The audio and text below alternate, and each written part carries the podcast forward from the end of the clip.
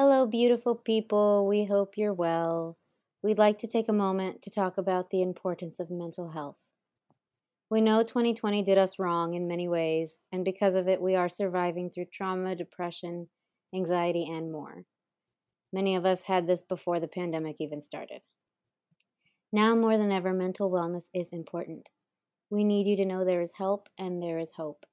Soundtrack City has recently donated to the American Foundation for Suicide Prevention. We hope you will consider doing the same to a similar charity. Check on your loved ones. Let them know they are not alone. We're here because of the music. We are Band Aid. You like Huey Lewis and the News?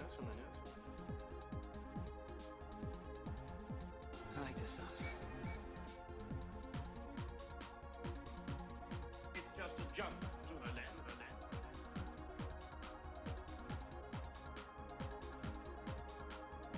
Sweet. Love this one. Love this one. Love this one. Hey guys, it's Frankie.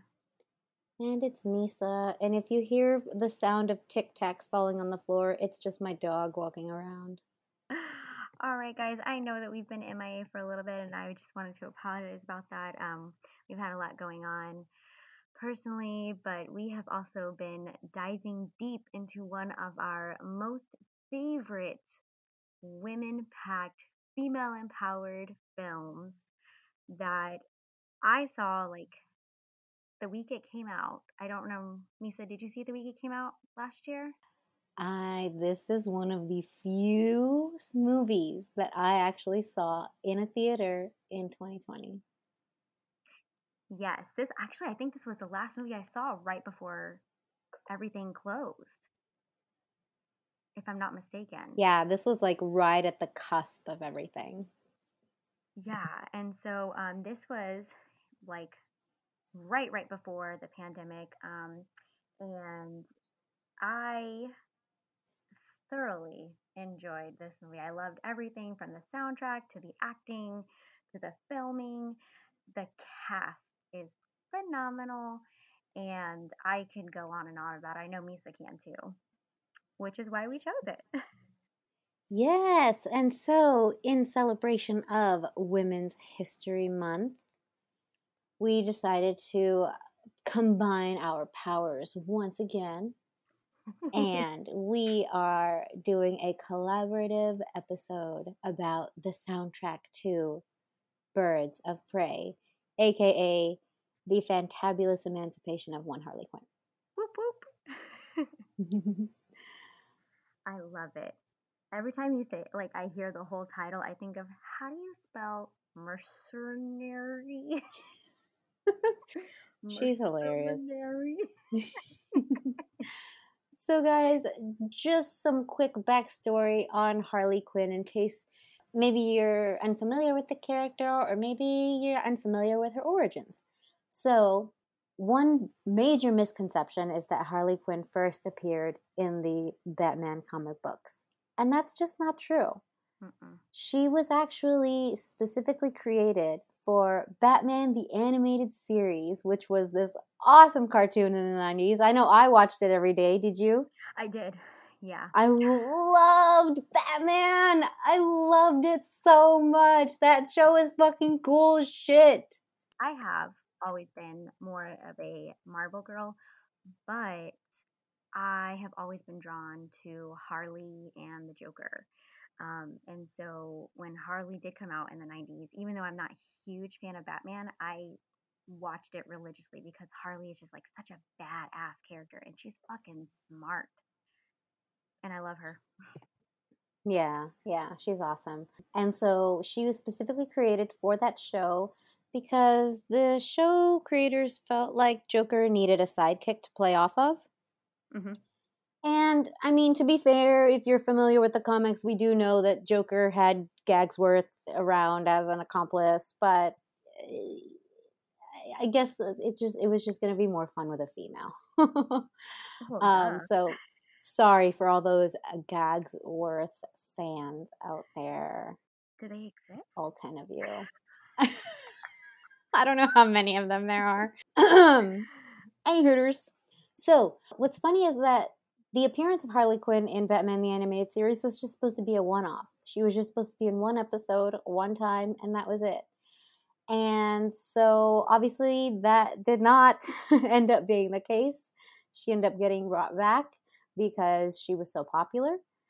And I mean, honestly, like it it really worked out as far as like Joker always needing like that mainstay sidekick. So the inspiration for Harley Quinn came from a man named Paul Dini, who one day was at home flipping through channels and he ended up stopping on an episode of Days of Our Lives. And on this particular episode, he spotted an old friend of his named Arlene Sorkin.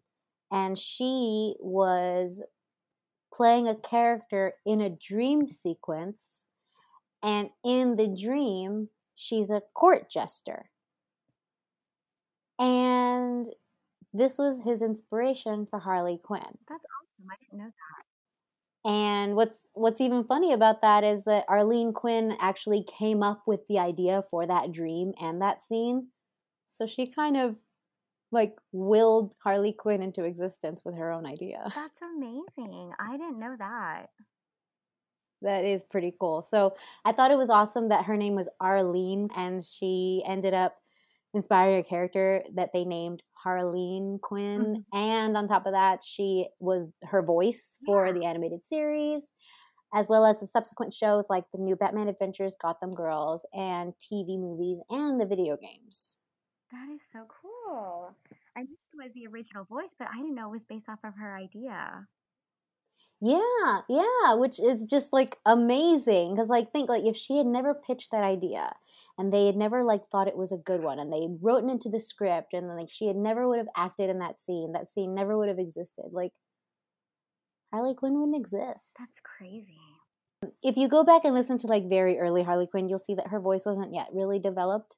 Um, and so it wasn't until uh, Arlene kind of sought inspiration from Judy Holliday, whose voice was a lot higher pitched and cutesy. And like, I can find a clip on YouTube, I'm sure. Um, but if you go back and listen to Judy Holliday and, and see some of the footage and how she spoke, you hear Harley. You hear where Harley came from, and it's really cool. I love it. We wouldn't have had the pudding or the Mr. J without her. Right, right. And so, uh, yeah, so because she was so popular, she became a series regular, and she was always by Joker's side, unconditionally in love with him. Uh, and, you know, eventually at the end of uh, the new Batman Adventures, we find out that she worked as his psychiatrist at Arkham, and he manipulated her into loving and joining him. hmm So, True love. Uh, but our girl Harley Quinn in 2020 decided, fuck this, and her and the Joker have broken up. Man. But she takes it with stride, right? Yeah, she handles it really well. Um, so, um, before we get into the music, I just wanted to name a few of my sources. Some of the sources that I used include Wikipedia, Secondhand Songs, Spotify, IMDb, and V Infuso's channel on YouTube. Do you have any? I do. I used um, Top 10 Nerd, 101 Facts, Young Hollywood, um, Tune Find, What Song, Screen Rant, and um, What Culture, as well as HeyAlma.com. Okay, so this was directed by a woman who wanted a badass woman filled movie, Cathy Yan. Um, as far as my research shows, this was her first like big film that she did. She did have a movie called um, Dead Pigs that was more of like a Sundance film. Um, so it wasn't a um, feature film. So this was considered based off of what I found more of like her huge directorial du- um, debut. Is that what you found also, Misa? Yeah, yeah. I found that um, so far a lot of her work has been short films. Mhm. And so, yes, this was her second full length film. And this was, I'm not going to lie, this was the first one that I recognized. Yes. like, like Birds of Prey is the only movie of hers that I know that I've heard of, if that makes sense. Uh, absolutely. I haven't heard any of the other ones. Um, I know Dead Pigs was a comedy drama that did, you know, very well for its kind of inter, um, independent screenings, but um, I I haven't watched it, so I can't personally speak on it. Um, but she is a director, screenwriter, and producer. Um, did you watch Dead Pigs or see any parts of it? No, I no, I I barely heard about it when I was researching Cathy Yan. Yeah. Um, who, while her filmography may be small now, but I think come two, three, five years from now, you know, she's going to be taken over because she's amazing. Mhm. And uh, I haven't seen Dead Pigs, but I when I looked at the cast, I saw that Zazie Beetz is starring in it, Mhm. and so that just kind of intrigued me. And then the plot, it's I I didn't realize it was a comedy drama, like you said, because the plot sounds very much like um, one of those like environmental dramas, you know? Exactly. I'm I I want to watch it just because I feel like the name is kind of I don't want to say misleading, but kind of one of those like don't judge a book by its cover, like don't judge a movie by its title type thing. Like Naked Lunch. E- Exactly. I can think of two things wrong with that title. so that is exactly like I definitely need to watch it. Um, but like you said, Cathy is new in the game, but she is incredibly smart. I mean, just based off of Birds of Prey, she is very thoughtful, very intricate. Her style is whimsical, but it makes sense. Like she's not skipping beats with the storyline. Like I I thoroughly loved her directing in this movie. Yeah, I I like the direction that she took this film. Like, yes, this is happening in the DCEU technically, Mhm. um, and so, but it's interesting to see like this is a side of Gotham that we don't get in those other films. This is a different tone than we would see in the other films, and I, you know, while everything is canon. And while it, it does follow like the Suicide Squad story, which includes Ben Affleck as Batman, which follows those films. Like, I like that she didn't just create this like cookie cutter of a film just so it could fit in with those. Like, she she used a lot of color and vibrance, and it's a very clever script. Yes. And she did a great job of, like you said, utilizing those colors and really making it her own.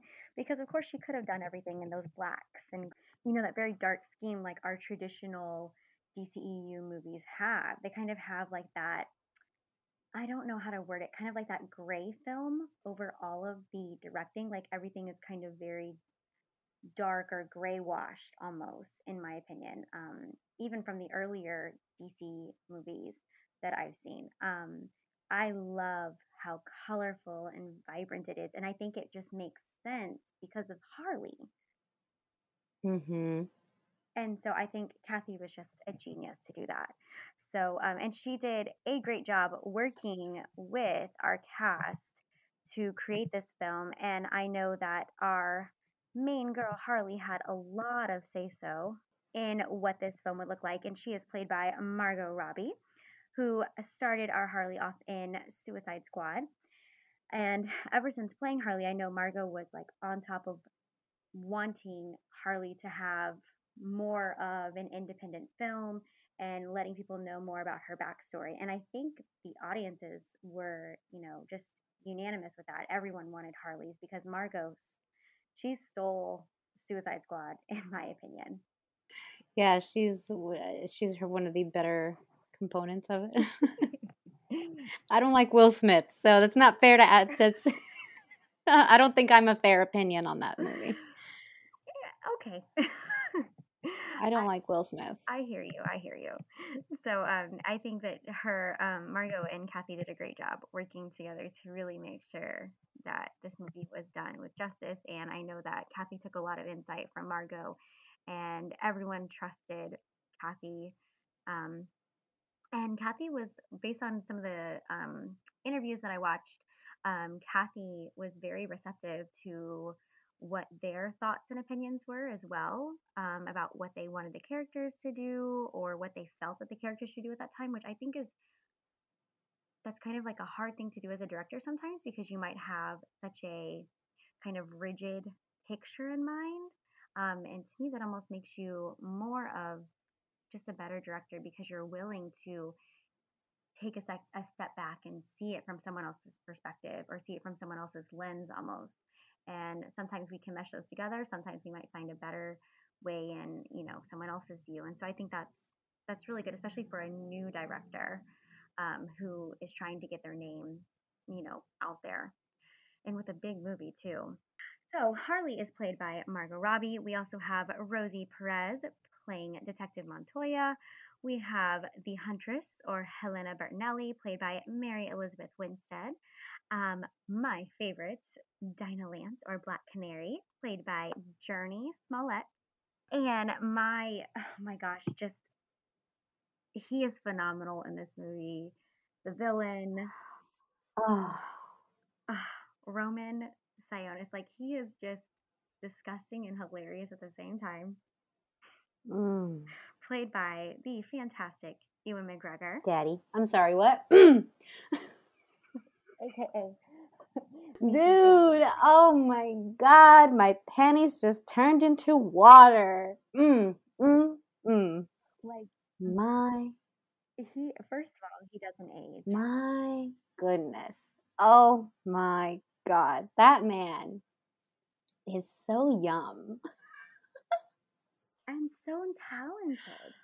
Ah, I just I love I love him in everything. Like if I were ever to watch the new Star Wars, I would watch them because he was, I think, Obi Wan or someone. I don't know, was, yeah. the one with the He was. beard. You know, just kind of an important role in a Star Wars franchise. I would listen to that man read the instructions for a bookcase. Like, mm, yes. He's just like he's an amazing actor and he's been in so many different types of films. I know he's I so that's why I- diverse. Yes, I just I absolutely love him and he is absolutely hilarious as Roman. Like just his little one-liners. Ew. Oh my god, yes, my favorite one is when he's showing Dinah the shrunken head. and he's like, wait, wait, no, I wrote it, I wrote it. Hang on, I'm gonna get it right. Of course you did. It's hilarious. He says, he's like, look at his little ears. He's like a thousand years old, and now he's like an ornament in my living room. Oh, I love it. that shit. I think I was alone in the theater and I cracked my shit up. He is absolutely hilarious. Ew, I love it. He is so funny. It's not a party without a little drama. Oh my gosh, yes. He's but he's so despicable at the same time. Still kind of lovable and hilarious. Like you said, like hilarious and it's just man, he's good. He's good in this one. You love to hate him. Yes. Like just when you think he's gonna have like a oh he's kind of good like he has a heart when they're um killing that one family and uh he's like ew is that a snot bubble Ugh, I changed my mind Gross. Cut it off.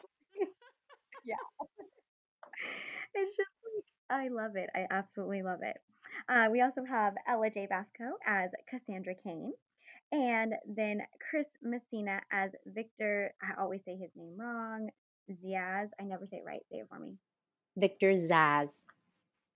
Thank you, Zsasz. It doesn't matter how many times I watch it. I always want to mispronounce it when I see it spelled out.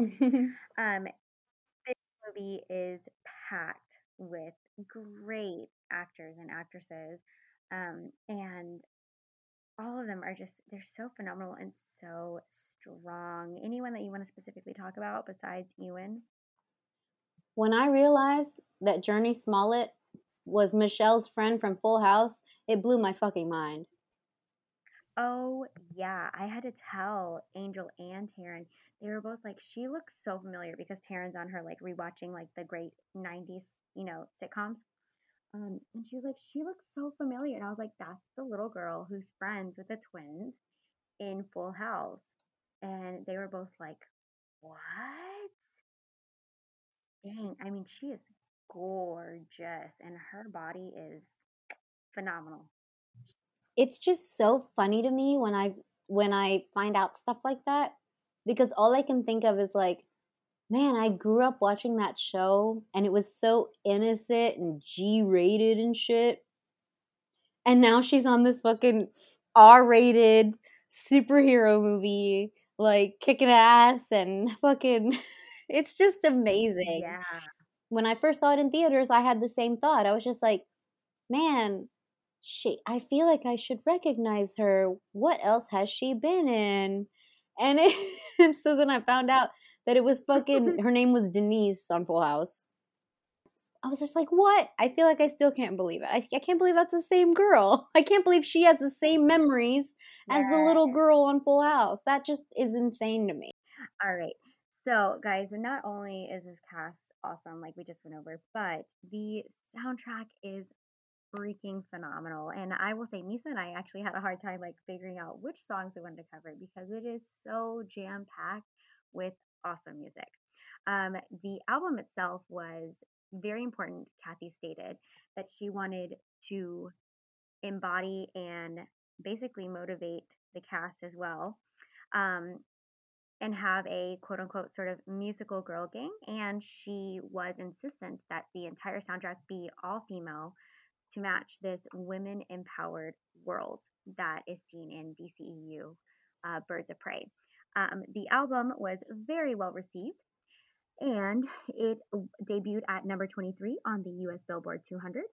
Um, it did chart in other countries as well, like Australia, Canada, New Zealand, and Switzerland. It did go ahead and win the 2020 American Music Award for Top Soundtrack.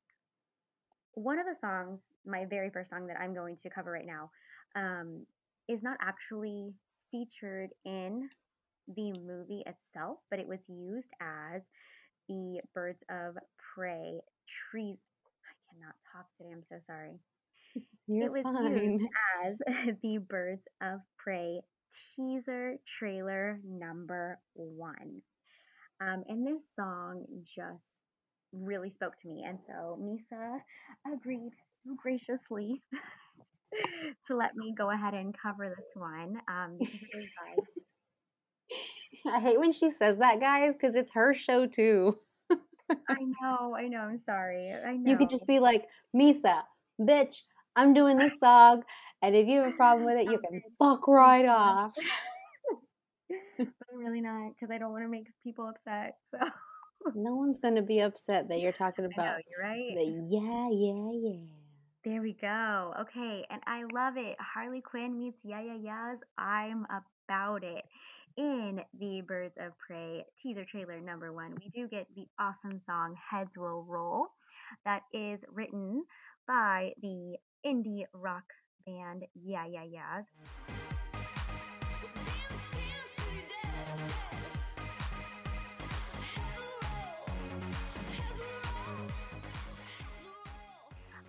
Guys, I remember jamming them in high school. And so when I found out that this was their song, I was like, oh my God, I have to cover this one. They are um, an American indie band that formed in New York City in 2000s. So, Misa, when we were listening to them with Maps, they were just coming out, which is awesome. Um, they are a three piece band composed of vocalist and pianist Karen O, who is gorgeous, guitarist and keyboardist Nick Zinner, and drummer Brian Chase. Um, sometimes they do have other people who join them um, when they are touring or doing concerts. Um, but typically it is just those three, and it is always those three and their awesome music videos. Um, they have they met while they were in New York at New York University, um, and they have released several CDs. None of them have truly rocked the charts because they are indie and they refuse to like sell out from that title. But they do have some very well known songs um, and music videos that have gone on to win awards, and they've been nominated even for some of uh, even for Grammys. which is really cool because not very many indie bands get that prestigious, you know? hmm Um, my favorite song was on one of their earlier albums, Maps, and it is considered, I have to put this in here, one of the 500 greatest songs of all time. It is at 386. That doesn't matter because it's still on there and it is awesome. If you guys haven't heard Maps, please go listen to it. It's amazing. It's one of my absolute favorite songs. Um, and that is when I fell in love with Yeah Yeah Yeah. They released the album It's Blitz in 2008, and that is where this song, Heads Will Roll, comes from. They did re release the song. So the one that we hear is actually a remix, um, and it is called the A-Trak version. Um, A-Trak is a Canadian DJ, turntablist, record producer, and record label executive um, who did take this song and um, remix it, and it is fucking phenomenal. So um, hopefully, Misa, can we put both of them on the list? Would that be okay? Oh yeah, Okay, yeah, perfect. definitely. Um, he is up and coming, but he did get nominated for um, something called the Rober Award Music. I'm not really sure what that is um, for Best Remix of a Song in 2009. Um, in that same year, their album from the Yeah Yeah Yeahs also got nominated for a Grammy Award in for Best Alternative Music Album from It's Blitz. So Heads Will Roll is and has been covered by a couple different DJs, um, including Passion Pit, Tommy Sunshine, Little Vampire, James Iha, and then there's an unknown artist who covered it as well. Um, I believe they were more like a fan based, and they released their version on YouTube, but I had a lot of trouble finding any kind of information on them. So I'm gonna send that to Misa, and she can post it on the blog. Um, I do. I was not able to find it on Spotify or anything like that though. So just a heads up there. Um, and one fun fact about Heads Will Roll is that Karen O actually did write the song from the viewpoint of Queen of Hearts in Alice's Adventures in Wonderland. And I think that just fits with Harley because she is a badass bitch and she is finding her place. She is finding that she is the queen she is, and she does not need to be Joker's side piece anymore. And that is why I love this song. I love that it's empowering, and I absolutely love that they chose this song to tease us with the awesome trailer to go and watch Birds of Prey. It's a really perfect music selection. It's kind of sad that it wasn't in the actual film, Yeah. but it is on the official soundtrack and it was in the teaser, so that's cool. it is. And Karen O is just a goddess. Oh god, she doesn't age. She's amazing. She is amazing. She also did the soundtrack for her. Yeah. Ah, another one of our Yes. faves. Love. Love all around for Karen O. Yes, she's underrated, but you know, she's starting to come out. And I just, I'm really, I love when bands like stay true to themselves and don't, I don't mean it like sell out. I don't mean it that way. But you know what I mean? Like they really stick to their roots. I guess is a better way to say it, right? Yeah, like a lot of bands evolve, but some of them lose sight of who they are. Mhm. Mhm. Yeah. And I think the Yeah Yeah Yeahs are are they're very much moralistically and structurally like the same band that they were. Oh my God! eh, What eighteen years ago? Oh my God! We're old. God. You know what though? It's okay. Because I'm fabulous. You're fabulous. We're great. It's okay. We're like wine. Who We're you? Who are you talking to? You and me, we're tequila. so sorry. Um, That's you're so sweet. You're We're hilarious. the fancy tequila with the worm in it, the really expensive one. Wow. Okay. Careful. My fine lines can hear you. Shut up. All right. Yes. Um, I do love that song. Um, I remember the music video has like references to Michael Jackson. It does, yeah. Oh gosh, I can't wait to see it on the blog, guys. Yes, it will be on Le Blog. I can't wait. So we go into our movie, and the opening credits begin with a short musical version of a song that will be featured later on in the film. And we hear Harley, and she's narrating, and she says that they say if you want to tell a story right, you got to start at the beginning. So she starts like with her conception. Mm. and so then we learn a really quick little snippet, all accompanied by an animated version of her life, which is actually really cool to see. And so Yeah. we learn about her backstory as Harleen Quinzel. And we find out that her dad traded her for beer, but she came back. So he dropped her off at a church and sent her to live with the nuns. And she ended up getting a PhD and she became a psychiatrist. And that's when she met Mr. J. And we all know who Mr. J is. I don't think we need to say his name. Um, but it's the Joker. It is. Come on, guys.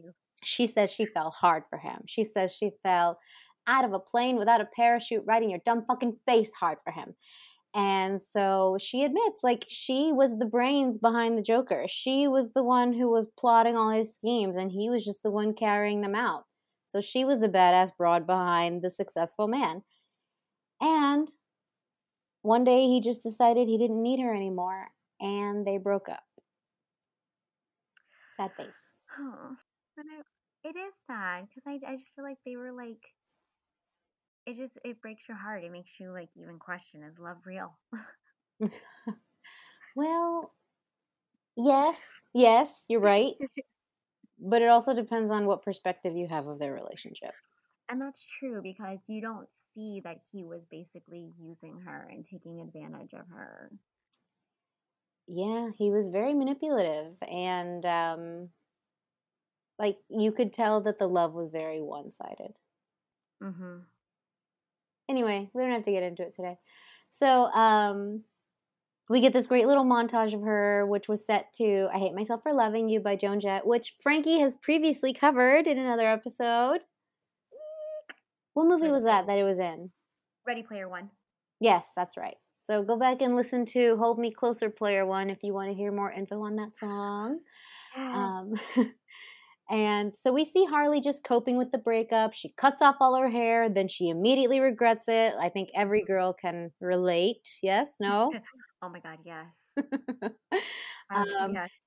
she adopts a wild hyena from uh, an animal trafficker and she names him Bruce after that handsome Wayne guy. and uh, we see her eating all the junk food, like all that. She's in her onesie, she's comfy, she's crying, and she's got her squeeze cheese. Yes. Yes. and then she ends up finally deciding like she wants to do roller derby to get out some of her aggression and make some friends, and she just starts fucking girls up because Harley fucking Quinn. She's badass. Badass at it. Yeah. Like that is her sport. Yes, yes. So after um she meets these friends, she decides to go out with them and they go to the Black Mask Club where she is plastered drunk. Um, but she knows Roman Sionis or Ewan McGregor, aka Black Mask, is the owner, and this is like the most poppin' place to go in Gotham City. And of course, there is always someone like people love to hate Harley, and there's always someone who just thinks she's some dumb broad, and they are basically insulting her. And she ends up, he tells her to sit the fuck down, and she does just that as she jumps on his leg, smashing it, breaking his leg. And this is when uh, Rowan says, It's not a party without a little drama. Am I right? you hear him ask Harley if um, her better half is coming, and she's like, "Oh no, he can't make it." This is where we learn that Harley hasn't quite told everyone that she and Mr. J are no more. There are several reasons for this. The main one being that it kind of gives her protection to be his girl. You know, she can jump on people's legs and break them and shit won't be done, Mhm. right? Instead, the owner buys everyone drinks. And, you know, that's how it works because people are terrified of the Joker. So she is kind of playing her cards smartly here, hasn't said anything.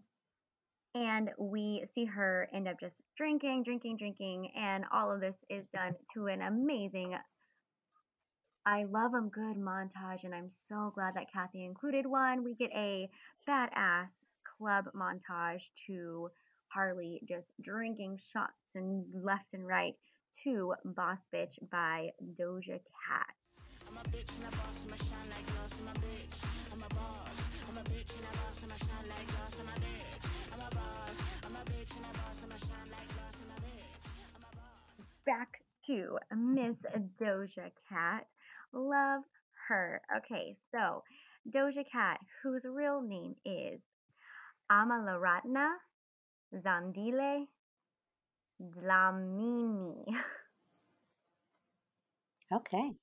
or professionally known as Miss Doja Cat. And just fun fact, she did pick her name after spending lots of time smoking weed, and she thought her name, um, you know, Doja weed, being around weed culture. Um, and then she said she thought it was always very feminine and cutesy, so she added cat onto it, which I love. Um, Miss Doja Cat is one of our very well known Black American Jewish rappers. Did you know that? I didn't know that. That's actually really cool. Yeah, she's like, yeah, she's eclectic. I love her. Uh, she also writes songs and she um, produces records. She was born and raised in Los Angeles.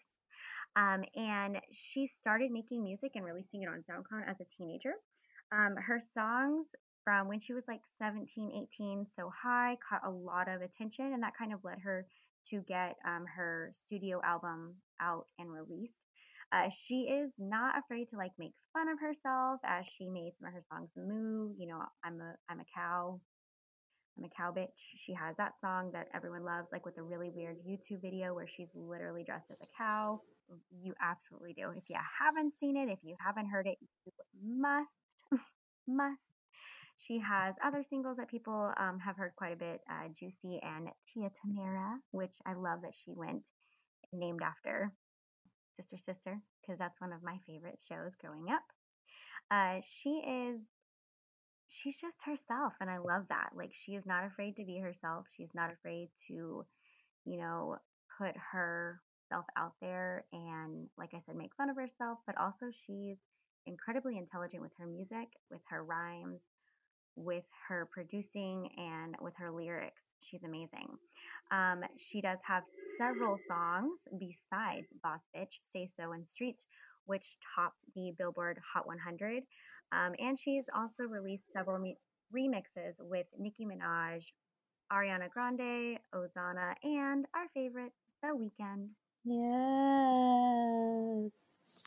Yes, I would like to say Doja is also very smart and is using social media to rock her game. Okay, she is using TikTok and YouTube and Twitter and everything else, Instagram, to get herself out there. She knows how to work it and she's making it work for her. She has one of the highest say so. That song has been used oh, like over 2.5 million times on TikTok to make different TikTok streams. It's one of my personal favorites because it just makes me want to roller skate and I love it. And that's what a lot of people do to that song. Um, she has been nominated for three Grammy Awards and has won two American Music Awards, in addition to MTV Video Music Award for Push Best New Artist, and also won in the European MTV counterpart. For this song, Boss Bitch, she was approached to write the song for the soundtrack. This was the soundtrack's like third teaser single that they released before they released the actual album. Um, so this song, when she was approached to do the song, um, they wanted to sh- show off in the lyrics in the song how people will always talk shit about you and try to bring you down, but you always have to rise above them, which Harley is doing because we find out tons of people hate her once they realize that um, her and the Joker are no more. And that is what Doja wanted to represent in the lyrics. Um, she calls it a poppy feely mixy song of synths and cowbells, but is a fiery clapback at all of her haters. And she does also feature um, several of the cast in the music video that she did for Boss Bitch. Um, this song was listed as the 27th best song of 2020 so far by Billboard, and it did win NME's 12th best song of 2020 um, at the New Year's Eve uh, Best Songs of the Year. Sorry, I couldn't think how to word that. Um, this song hasn't been covered by anyone yet that's like very well known. I saw a lot of covers just on YouTube, um, but I'm waiting for a metal version of this song. So let's get to it. Pop is Punk, I would love to hear a cover of this song. So yeah, and like I said, this song shows us um, Harley just being herself, being out there, being crazy, drinking, trying to deal with her pain. And um, Doja did a great job of representing how, even though Harley is dealing with shit and dealing with haters and emotions, she is still out there letting people know that she is a boss, she is a bitch, and she's going to get her shit done. I'm liking your idea for a an eventual metal cover of Boss Bitch. Oh, hell yeah. Can you imagine? I would like to. Yeah, we've talked before about the the punk goes pop or pop goes punk or 80s goes punk or whatever. Yeah. Are they still coming out with those? Um, yes, but I haven't seen a new one. However, like I'm not gonna lie, one of my favorite things to do is like when I really have nothing else to do, I go on YouTube and I love listening to like any kind of song from any genre, like country, rap, ra- um, pop, you know, whatever turned into metal songs. Um, I love like instrumental versions. Like I love when it's like on cellos or violins and it's like metal cello or like I just I love it. It's one of my guilty pleasures. And so I would love for the song to be turned into like can you imagine like System of a Down or Killswitch Engage or Slipknot covering the song? Like yes.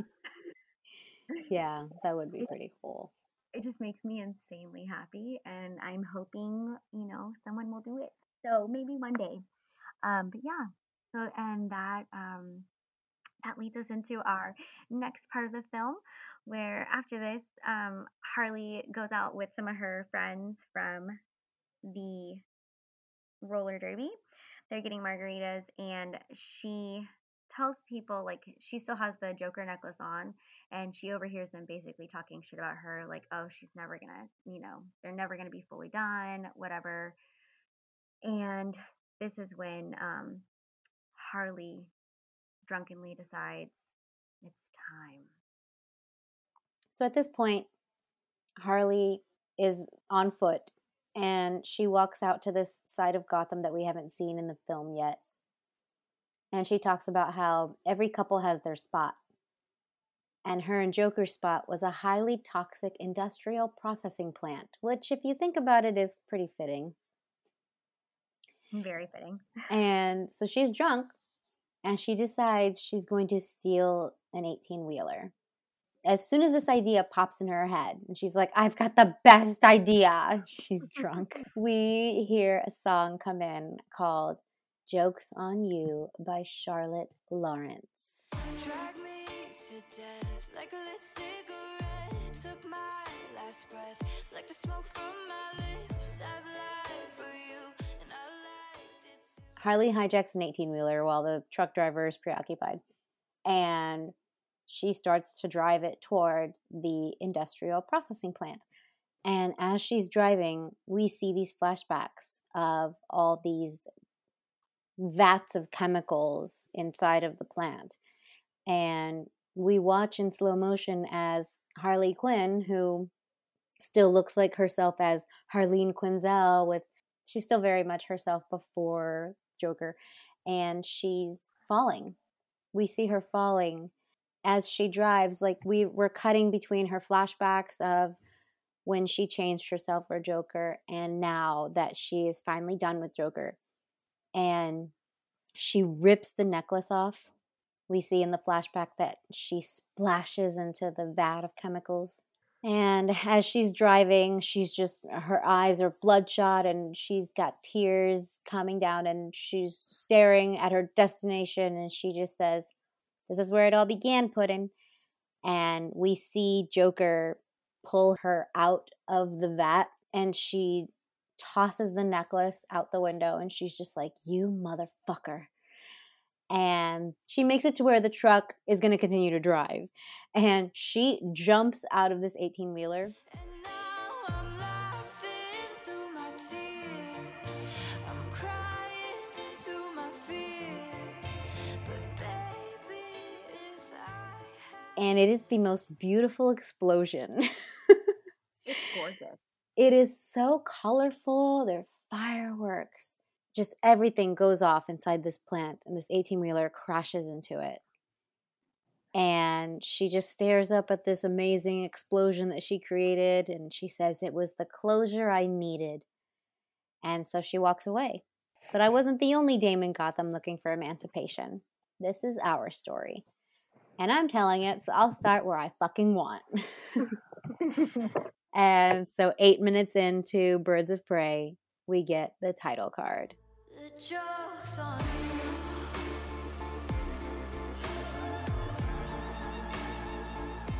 The joke's on you. So, this song, Jokes on You, is the song that we heard like very briefly as an instrumental during her animated montage with her backstory. Mhm. Uh, and then there's also an instrumental version that plays at the ending credits as well.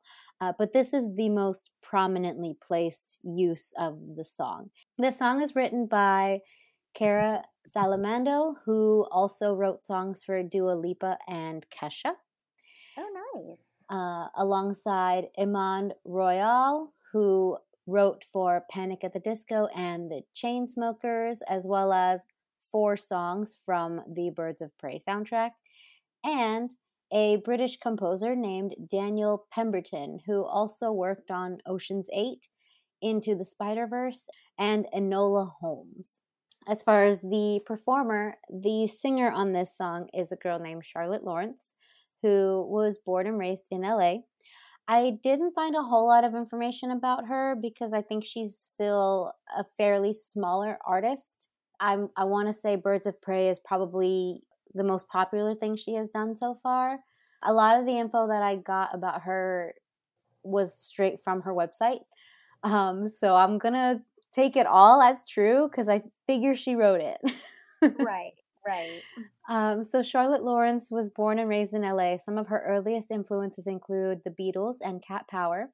She has been playing piano since she was five and guitar since she was 13. She made her debut in 2017 with her EP entitled Young. In 2020, she said that while she does love all of her previous work, she was still very new to the music business and industry, and she hadn't yet found her sound. And so since then, she has been experimenting with electronic beats and melodies. And she says that her dream is to one day play the Hollywood Bowl. That's awesome. Yeah, so it's kind of amazing that she's she's fairly indie. Like she's very indie and this is a this was kind of a big film. Like it's DCEU. It's Margot Robbie who I think these days is the equivalent of Julia Roberts. Like she's in everything. Oh yeah, for sure. You know, She's- like She's another amazing actress too. Like she's so diverse also. Yeah, and I feel like at this particular time, Margot Robbie is an actress who is very high in demand. Like Quentin Tarantino has worked with her, and you mm-hmm. know she's she's signed on to how many movies with Harley Quinn as Harley Quinn herself. Like, I mean, she like you said before, she produced this one. She was the one with the idea for this one. Like, Margot Robbie's kind of a cash cow right now. right? And she's like a she's like a quadruple threat. Like the girl can do everything. To me, this song is probably my favorite on the soundtrack.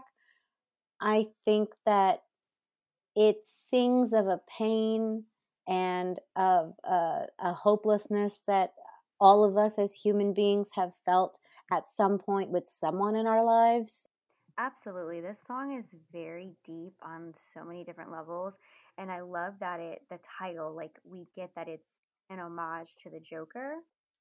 And it's like that love, like that relationship.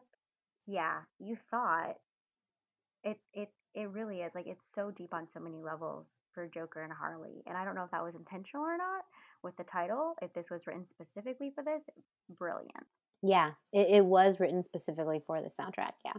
Just a great, great song. And I remember when I saw this in theaters, I shed a little tear myself during this scene because, you know, don't we all wish that that we could get that kind of closure by blowing some shit up and just walking away? Wouldn't that be awesome? Yeah. so, um, I love this song.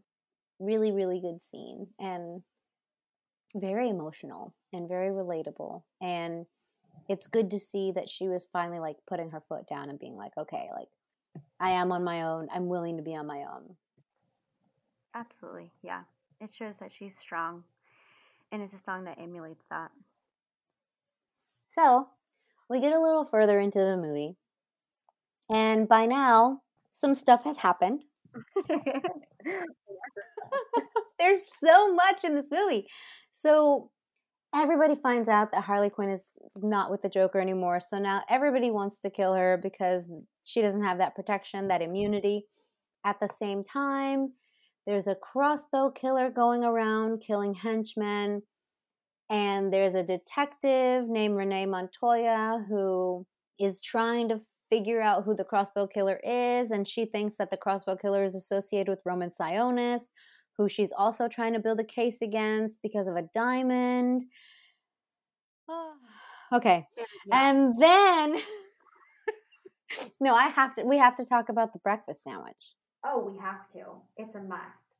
The morning after Harley has blown shit up literally, she is in the mood for breakfast and she knows exactly what she wants. She wants a breakfast sandwich. It's got ciabatta bread, buttered with bacon and eggs and American cheese with a dash of hot sauce. Just a dash.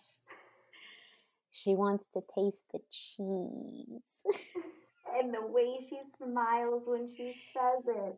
Dude, Um, I cracked up when I saw that scene. Always makes me laugh. And dude, do not watch this movie on an empty stomach, guys, because it will not be empty for long. No, it absolutely will not. In fact, this this movie has inspired Misa, myself, and my daughter. We have all recreated Harley's perfect breakfast sandwich. It was amaze balls, of Oh, course. Yes, so good. Well, I mean, we didn't have the Armenian hair, but you know, whatever. yeah, we did we did okay without that. Um, and the cheese wasn't six months expired, but Yeah. it was amazing. It was amazing. So, uh, on top of that, there's also a foster kid named Cassandra Cain, who's also a pickpocket. Black Canary is now the driver for Roman because the man whose legs Harley broke was actually an undercover cop trying to help Renee build the case. So now she's trying to get Black Canary to kill, build the case with her, and Black Canary's like, "No, fuck that. You weren't there for my mom. I'm not gonna be there for you." hmm There's a lot of story. This is also when Roman realizes that Harley um, and Joker are no longer together because uh, Victor lets him know. And so he sends Victor to go get her along with the men. And then they're going to cut her face off. And Harley's like, no, no, no, no, I can help you. I can help you. You know, I know this town better than anyone. Um, and so she's like, You're missing something. So she realizes that the diamond is missing and she's going to be the one to go and find it for him. Um, there is a song here that's mentioned, but it's going to be covered a little bit later as well. Just so much happens, and then we get the uh, the beautiful scene where Harley shows up in that gorgeous black hat and makeup, and she wants to report a terrible crime. and Harley Quinn is she's blasting these police officers with with guns that I can only describe as non-lethal mystery men type weapons. Remember mystery men? yes, I do. Reminds me of that. oh my god, I didn't even think of that. Yeah, they're like these glitter cannon potato bomb things.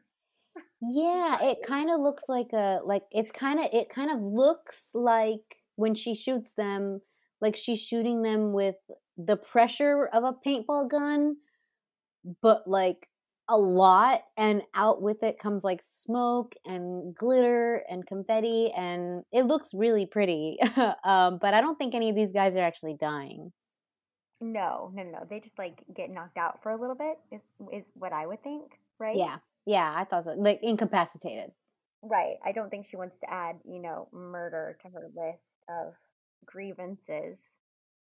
And this is the part where we get a freeze frame because Harley Quinn realizes that she is telling the story all out of order. So she decides that she needs to rewind a little bit and she needs to add in a few more details. So she ends up telling us about some of the other characters in this film.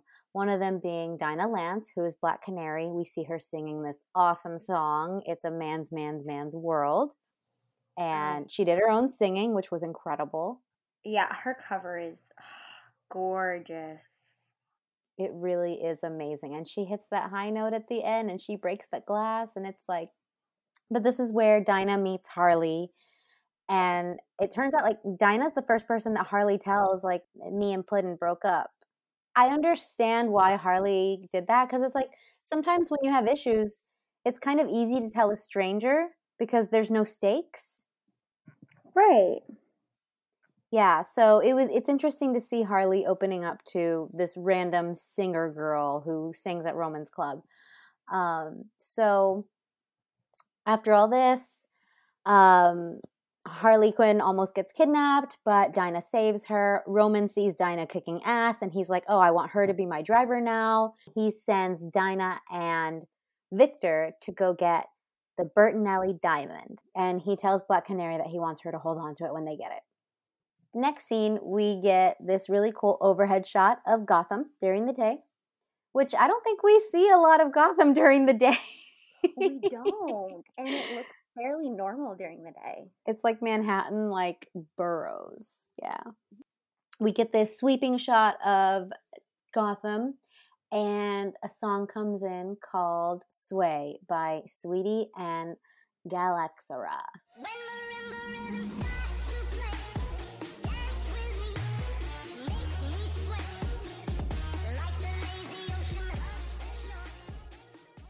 As we go into Gotham, we follow Cassandra Cain. And she is pickpocketing people that she runs by. She's skipping through the sidewalk and she's just like grabbing shit out of people's pockets. She's got sticky fingers, is, is what we'll say.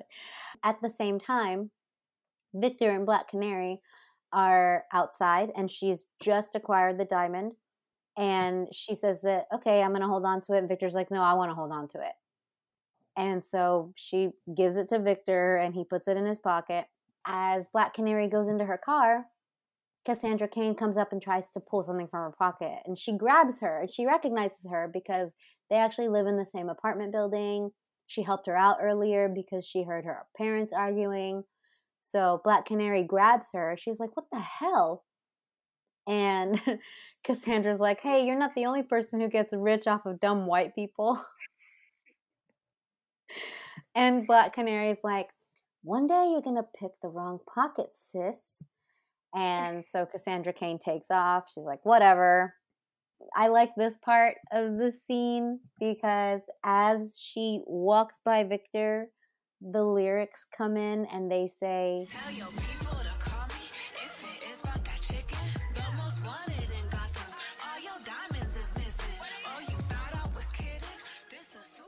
because she reaches into Victor's pocket and pulls Roman Sionis's precious diamond and skips away. And he doesn't even notice. Victor has no idea. And it's crazy to me. Like, how do you not notice? Or maybe I'm just like a psycho and feel like I'm going to constantly lose things. So I like, if I know I have something valuable in my pocket, I'm constantly like touching my pocket, feeling my pocket to make sure it's there. Yeah, I'm the same way. And so, and even so, like, he's wearing slacks. like wouldn't you feel the weight lift just a bit off of your leg? You're right. They're a little tight. Yeah. so whatever, dude. He's an idiot. So she takes off with the diamond and he doesn't notice. She grabs a few other things from a few other people before she finally gets cut off by a cop and a man accusing her of stealing something from him. Cassandra's just like, oh man, like she knows she's caught now. And Victor is watching all of this happen and he's laughing about it. And as he sees them take her into the back of a police car, he reaches into his pocket and realizes that the diamond is missing. Dinah runs up and she's like, "Where's the?" He's like, "Where's the diamond? I just fucking had it." It doesn't take long for Dinah to realize what happened, and she starts running after the cop car with Cassandra in it, and it takes off before they can stop him. This song, I did the equivalent of a workout researching this song. Okay. Really? Can we talk badass. about I this? love this song.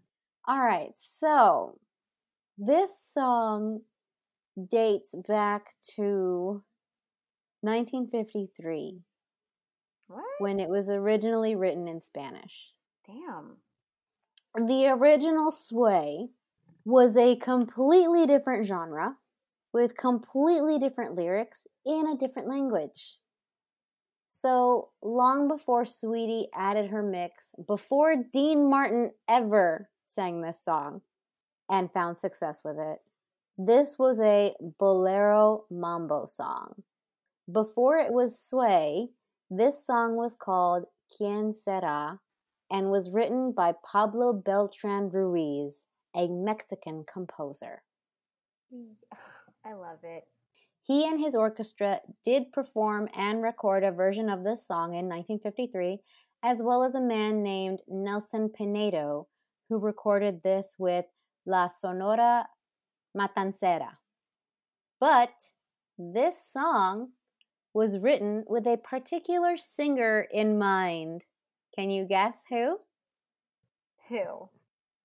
Pedro Infante. That's what he was written for? The, yeah, yeah. This song was written specifically for him. Like they want, they penned this with him in mind. They wanted him to perform this song. Huh. So, in case you may not know who Pedro Infante is, long story short, uh, he's a beloved, if not the most beloved, movie star in Mexico. He Mhm. was an actor and a singer, and in less than 20 years, he made 60 movies and recorded nearly 400 songs. Yeah, I was gonna say it's way up there. Yeah, I would Back say up. that he's he's perhaps considered the Elvis of Mexico if Elvis had made good movies. Right. He's like Frank Sinatra and Elvis had a kid, like his popularity. Yeah, exactly. And like that that crossover ability that he was mm-hmm. an actor, he was a singer, he was a performer, like he did it all. So the original lyrics for this song, Quien Será, translate to Who will be the one who loves me? Who will be the one who gives me their love? I don't know if I can find her. I don't know. I don't know. I do not know if I will love again. I have wanted to love again. The passion and warmth of another love. That would make me happy, like I was yesterday. Oh,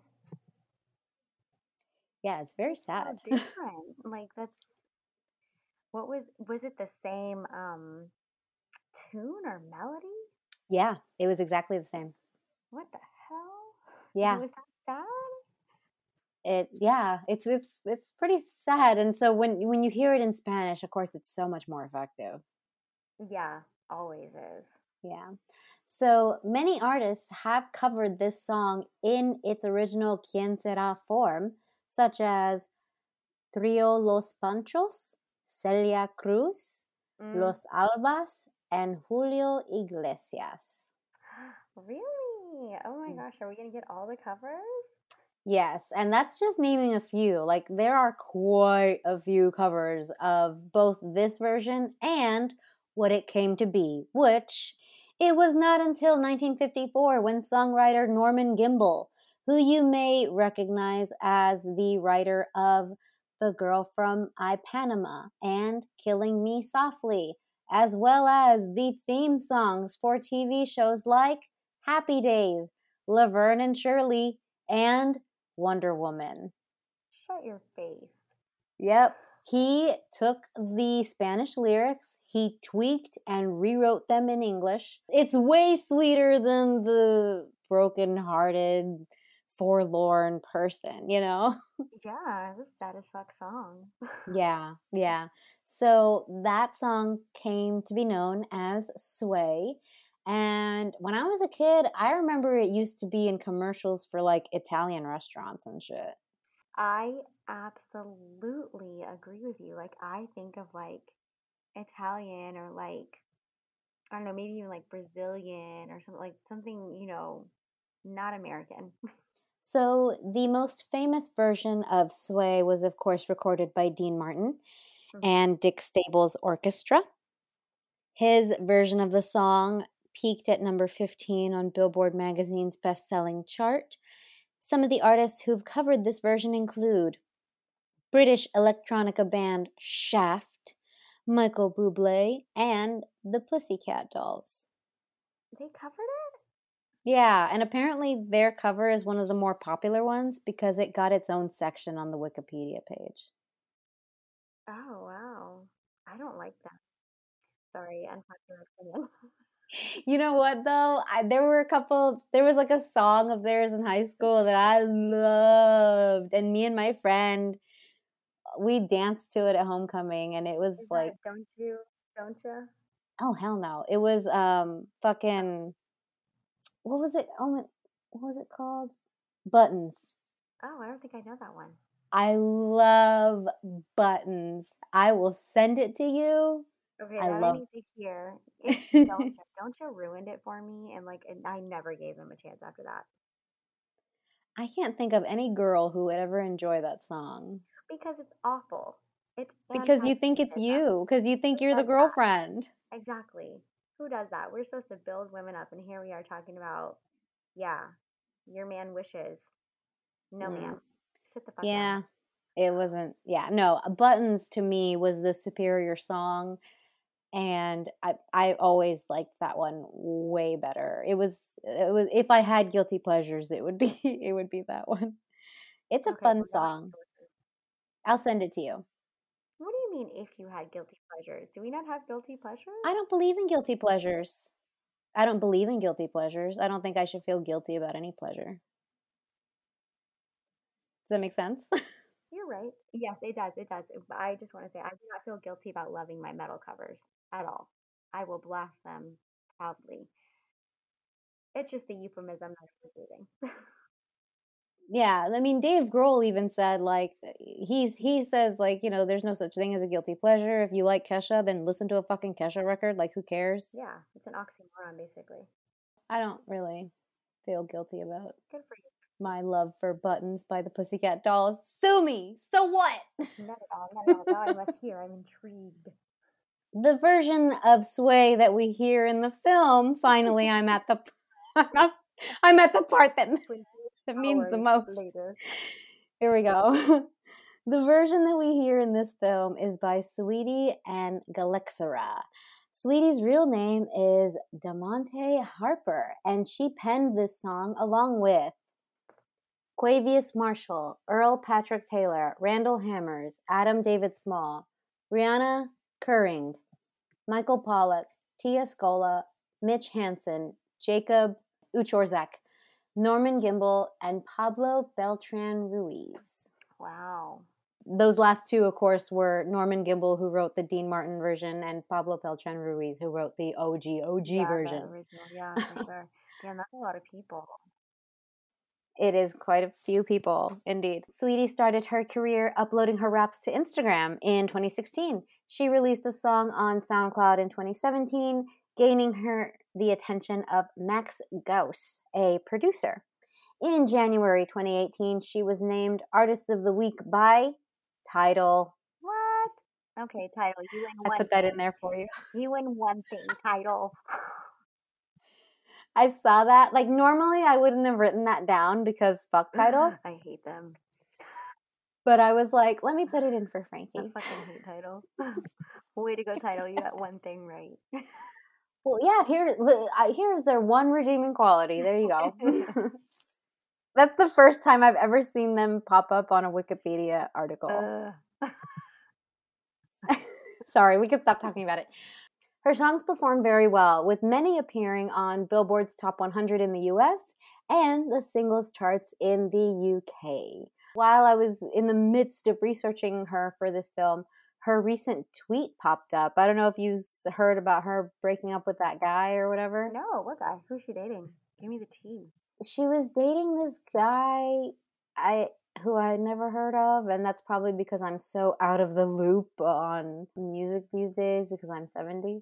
She was dating this guy, and she, like, I came across her Twitter because everyone was sharing it because they were like, oh, good for her. Sh women's, in, like, da da da da, no one to walk oh, away. Oh, yeah, I looked up. I totally know who she was dating.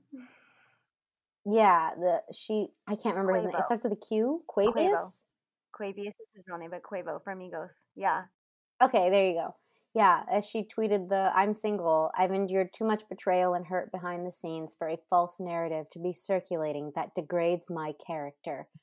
Presents don't band-aid scars, and the love isn't real when the intimacy is given to other women. Oh, damn. She called him out. And uh in, in, in such a classy way too. Yes. That is beautiful. It sucks that he's listed on this song because he's uh, Quavos, when you listed. So he. Qua- yeah, Quavious Marshall. Yeah. So that is literally the first thing I ever saw her tweet. Damn. And immediately I was just like, okay, this girl has integrity, hmm but you know, good for her. Like, just like Harley, good to know when to step away. You know, good to know when to say like enough is enough because, you know, we deserve better, ladies. We Let's sure let's let's admit it. Let's let's normalize admitting that we deserve more. Yeah, and calling out toxic ass men and not accepting it. right after Cassandra Cain is taken away by the cops, she's trying to hide all the little things that she stole. And she finally pulls the diamond out of her pocket. And she decides that the best way to get rid of it for now is to swallow it. Just like a 12 year old, huh? Could you imagine feeling that thing wedge its way down your esophagus? Absolutely not, because I choked on an ice cube one time and it was the worst feeling ever. And I cannot even imagine what it would feel like to swallow a diamond that big. This thing looked like a fucking jawbreaker. Yeah, and we know how that turned out. Yeah, not good, guys. Not good. so, as Cassandra Cain is on her way to the police station in a cop car, Roman's guys have captured Harley Quinn, which we saw earlier because Renee was chasing her and made her drop her breakfast sandwich. Very tragic scene, by the way. So tragic. Harley pleads with him, like, no, no, no, no, you lost something, right? A diamond. And so she promises, like, let me find it for you. And if your boys find it first, you can kill me. And he's like, okay, you have until midnight. So that's when she takes off.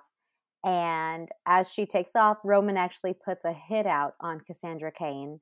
And he wants everyone in Gotham to know that that little girl has the diamond and he wants Harley to have competition. And so now it's half a million dollars to find the girl and bring her to him. Yes, and apparently there are tons of mercenaries and, you know, just people working for Roman or people who are, you know, willing to kidnap a child for half a million dollars in Gotham. Everyone. Yeah. Yeah, I guess they're just they're really in need of of that cash, that cash money. I mean, I can't blame them. I, I need that cash money. Right, right. I I need to reinforce my house and, you know, keep all the laughing gas out. so I mean, yeah, and it does create a lot of competition for her um, when she shows up at the jail cell, which we did see that a little bit earlier when um, Harley realizes she tell is telling the story out of order. Um, but now we see her at the jail, and she is trying to find Cassandra. at the same time, Dinah has called Detective Montoya to let her know, like, Cassandra has a diamond. And she's like, oh shit. You know, she's, she knows that she's in the jail because Cassandra has earlier seen Montoya and tells her she smells like shit from the fight with Harley. And her Mhm. shirt is hilarious. She's in this shirt that says, uh, I shaved my balls for this. Yes. And I hate that they rag on her, the the detective or whatever he's called, the overseer of the police, whatever, the chief. He's like, we do have a dress code here, and I'm like, you're such an asshole. She got, you know, covered in grossness as she's trying to hunt down people and do her job. Right. And it's know, insult to injury because that guy used to be her partner and that guy is the person who took credit for their case. And that's why she's stuck at detective while he's like the chief. exactly. He's just a jerk, a jerk. Mhm. So, anyways, we see this awesome, um, like we talked about those glitter bomb type potato guns being shot at people, and you know she does eventually find Cassandra, and in trying to get her out of the really high tech gel cell, she ends up setting off the sprinklers, of course, and then the water malfunction lets out all of the people in the cell who you know, as movies would have it, every single one of them has beef with Harley. And so she's trying to get Cass out, and then all of these guys are trying to attack and beat the shit out of Harley for various reasons. I don't think any of them really say why, not right now, anyways. well, it's funny because like when she she walks in after she like bashes the security door, they recognize her and they're like, Harley, I'm in here because of you. You killed my chinchilla. Or like, yes, there's that one.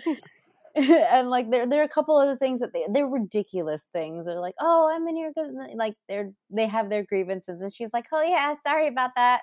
and she just keeps walking.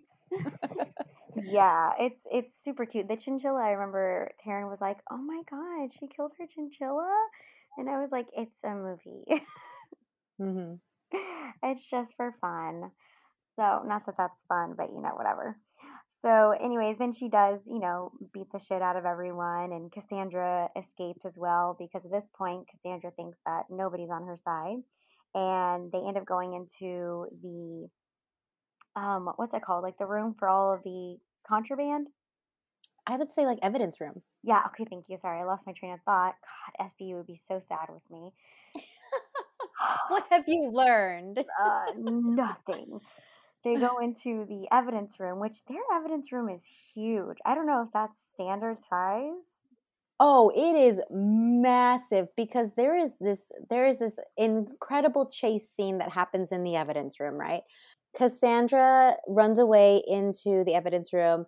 Meanwhile, we see that this gang of bikers have shown up at the police station and Harley finds Cassandra in the evidence room. And yeah, this evidence room is huge. Like it's just shelf after shelves after shelves of just all this contraband like you said and it's like the way they run up and down this room it is ins- it's like a fun house almost you would think I mean, they have a freaking car in there, like a minivan, which Harley ends up taking at the end of the fight scene, as well as like a whole, like, huge case of cocaine.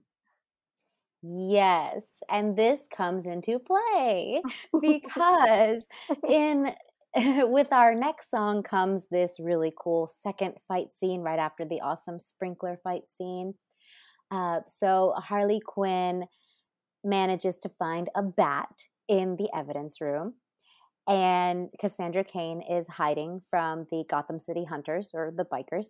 Harley is fending off the guys and she ends up hiding behind this giant pallet of cocaine, but the guys end up shooting at it anyway. And Mhm. then all that white dust just kind of sprinkles all over and on top of her. And she doesn't really have a choice but to inhale it because she's literally up against a wall of cocaine, which like a huge wall of cocaine. which haven't we all kind of dreamt of that at one point? I have. no comment. And her face when she just inhales, it's just like, I know. She's like, mm, like she revs up like a car. It's so cute. so she's instantly high. And as soon as that cocaine hits her nostrils and into her bloodstream, we hear Spiderbait's cover of Black Betty.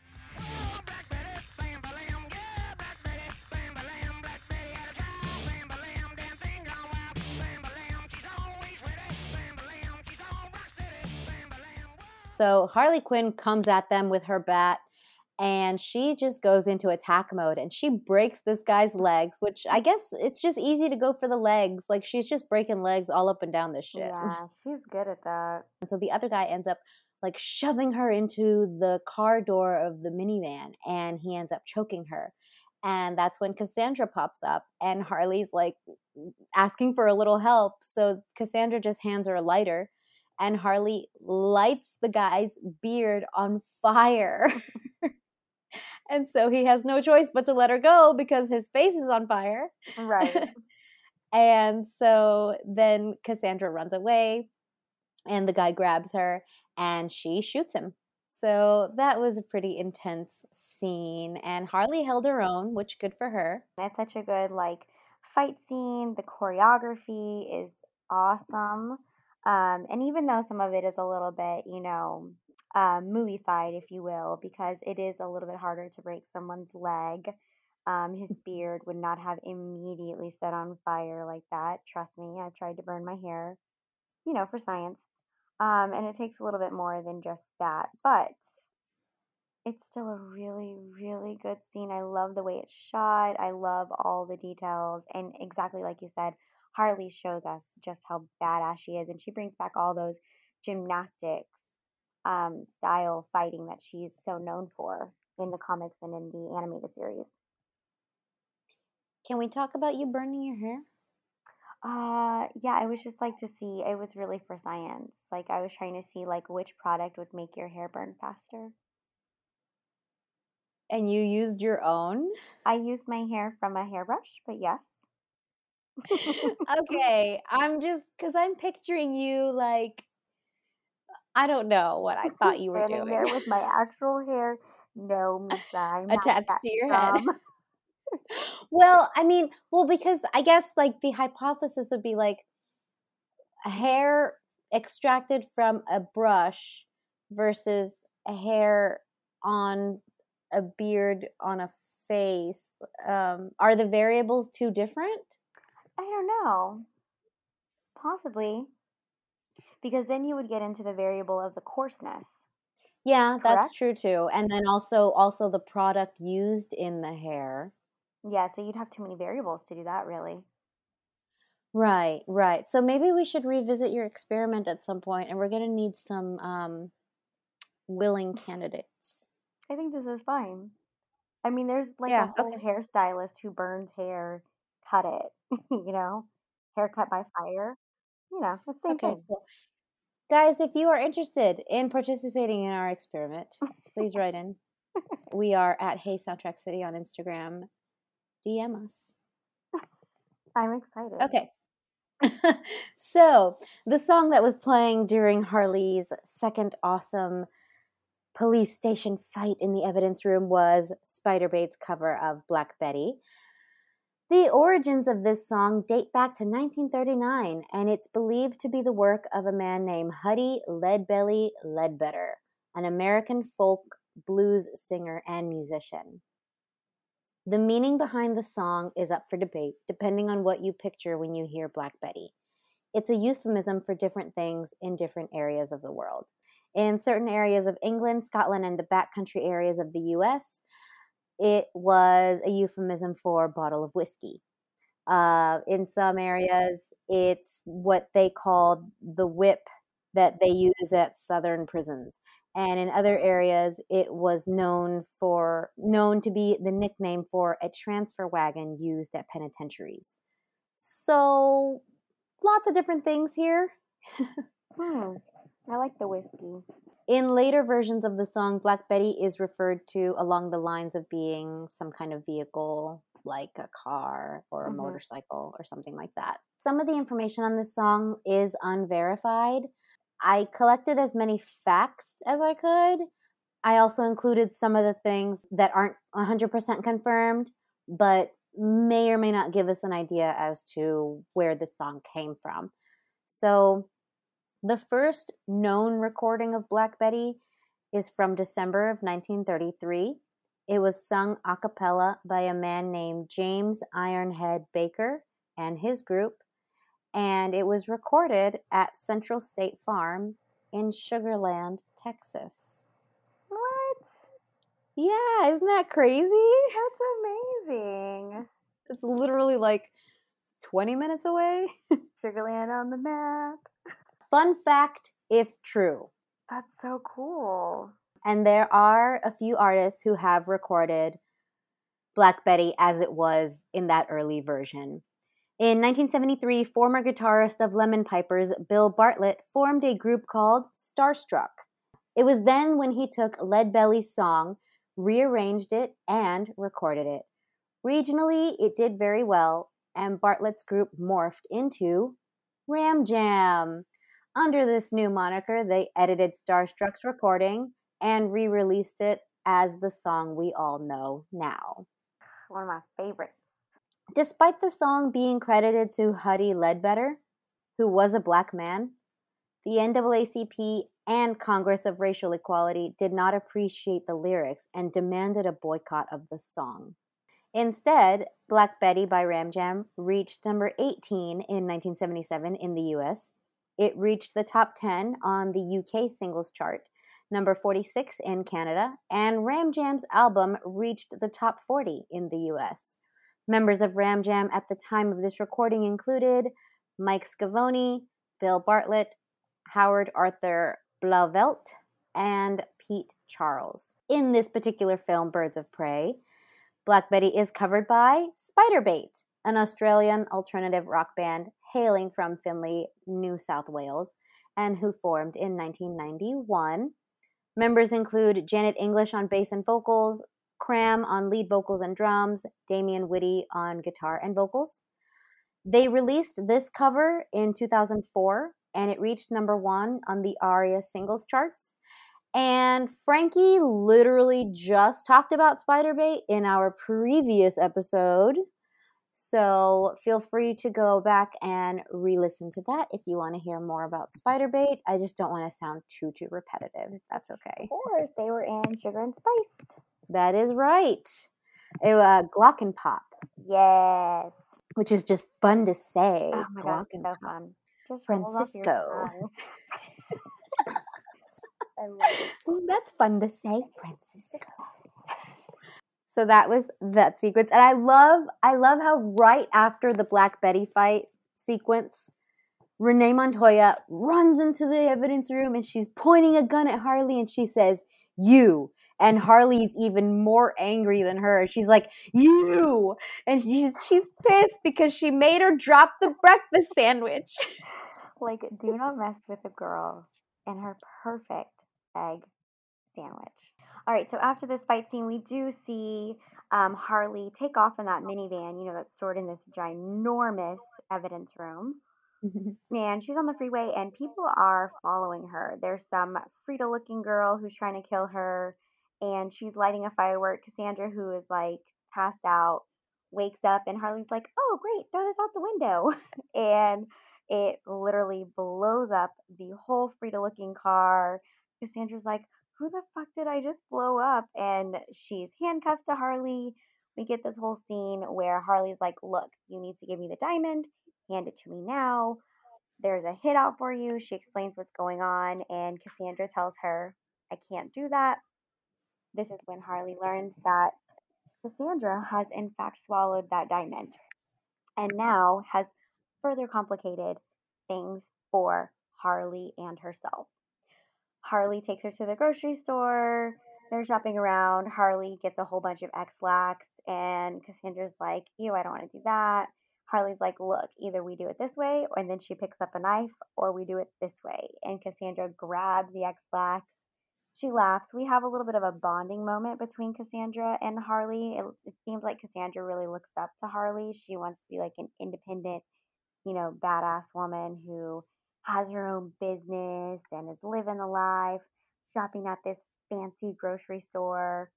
Um, we do see Harley tell her backstory, and Harley's like, you know, no one can be like me. There is only me. And then she goes on this kind of little tangent about first, you would have to, you know, go to school, get your PhD, fall in love with your patient, jump into a vat of poison or whatever radioactive stuff, and then go to jail, get out of jail, go to jail, get out of jail, blow up a bomb, blah, blah, blah, like this whole spiel.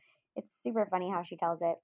And then she says, and second, I'm not paying this much for a cucumber and a water bottle. It's like seven dollars, which is ridiculous. It seems kind of like a um, a world market esque store, if you will. Um, Harley's like, I'm not paying for this. I'm robbing the store. So they take the cart, they run out. She literally runs over this poor worker with the car. Yes. And I'm thinking, in my mind, I'm like, y'all could have grabbed her. Like, it's not. Oh, I know. She's little, and the girl she's with is even littler. exactly. So they escape the grocery store. They go to Doc's, which is the restaurant where she um, lives. Harley lives at the top. She introduces her to Cass and says, like, this is the only man who cares about me. And they go upstairs. You know, they're again kind of connecting. Harley is realizing she does have a soft spot for Cass and that it's kind of nice to have her around as company. They're sitting around watching Looney Tunes and eating cereal. And at this time, Huntress comes into the restaurant. We don't officially know it's Huntress yet. Harley has forgotten to introduce her. And she orders um, the Mongolian beef mild, which is not how Harley likes it. Um, and then she speaks in Mandarin to Doc and says, You know, I hear you know everyone in this town. And he's like, Everyone except for you. And we get her, they call me the crossbow killer, the crossbow killer, crossbow killer. And then Harley says, Oh, my bad. I forgot to introduce her. And she says, Huntress. Um, which I think is so funny that everyone calls her the crossbow killer. Because I mean, that's just, you know, kind of common, I guess, or like what would make sense, if you will. yeah, it's funny because like she because she's she keeps practicing her like, do you know who I am? Do you know who I am? And and then she's she's introducing herself as they call me, and it's like they don't actually call you Huntress. right, right. I think it's so funny that she's like so badass and she's got horrible social skills. Yeah, she's got anger issues. Like, this girl cannot have a normal conversation. yeah, yeah, like she can't even really like fist bump you or high five you with good timing. It's it's so funny. She did so good playing that awkward because it's obvious like she spent her time focusing on fighting and you know revenge. She didn't work on how to have a conversation with someone. You know the social etiquette of social reciprocity in a conversation. You know what I mean? hmm Um, so she wasn't. She's. It's it's very obvious that she's not skilled at those. But anyways, so we're introduced to the huntress or huntress or the crossbow killer, whatever you want to call her. They call her several names. In addition to being the crossbow killer slash huntress, da, da, da, she's actually Helena Bertinelli. Yes. And she is actually the rightful heir to the bank accounts that are stored in the diamond that Roman wants because her whole family was assassinated and she just happened to survive. And one of the guy's assassins didn't have the heart to kill her. So he sent her to live with his family and they raised her to be an assassin. And she has since vowed revenge on all the men who shot her family dead. Back at the um, police station, this is when Montoya finds out that uh, Yee, the one who's like the DA, I guess, uh, went behind her back and told Erickson that she stole evidence from a crime scene. And so Erickson does suspend Montoya. And, you know, it's uh, obvious, like Montoya really is trying to get justice. She really is, she really is a good cop. And she is just stuck in this, like, following everything, you know, by the code. And she's not by the book because she knows that that is not how they're going to catch Roman. Um, and at the same time, this is when Harley's apartment becomes under attack by one of Roman's goons. and they like literally throw this giant it looks like a slingshot, right? Like a huge ball of Dynamite, yeah. yes, dynamite. It's very cartoonish. Yes, at her apartment. And of course, while doing so, poor Bruce runs over there and goes missing. Harley freaks out. She starts grabbing what she can. She worries about Doc, and they go downstairs and they realize that Doc is the one who sold her out to Roman's goons because they paid her well. And Harley is literally crushed because this was the one person who she thought really, really cared about her. And he's like, it's just business. And this, I think, is actually the saddest part to me because, like, you can see how crushed Harley is. Oh, I, yeah, I agree. I wrote in my notes, like, this is the saddest part because, yeah, like you said, like, he was the only person she thought she could trust, and he sold her out because they paid him well. And so, this is when she decides, like, you know, she, her narrator comes in and she's like, this next part ain't pretty. And she says, like, you know, he's right. Business is business. And she sets aside her newfound kind of love for Cassandra and she goes to a telephone booth and she calls Roman and she tells him like I got the kid and if I bring her to you I want everybody off my back Mm-hmm. And he's just like uh, he's like I can guarantee your safety. I own this town. Bring me the diamond and you will be safe. And it sounds so sinister but it's like and and this really is the saddest part because as she's on the phone with him she's like looking at her reflection in the glass of the telephone booth and you can tell that she's disappointed because she didn't want someone's help or protection anymore. She wanted to be on her own and it was too hard to be on her own and she feels like she can't do it and so she's back to needing a man to save her and to protect her and to make her feel safe and it's just this isn't the direction she wanted to go. So as soon as harley and cassandra start walking to the booby trap we get this beautiful cover of hit me with your best shot by Adona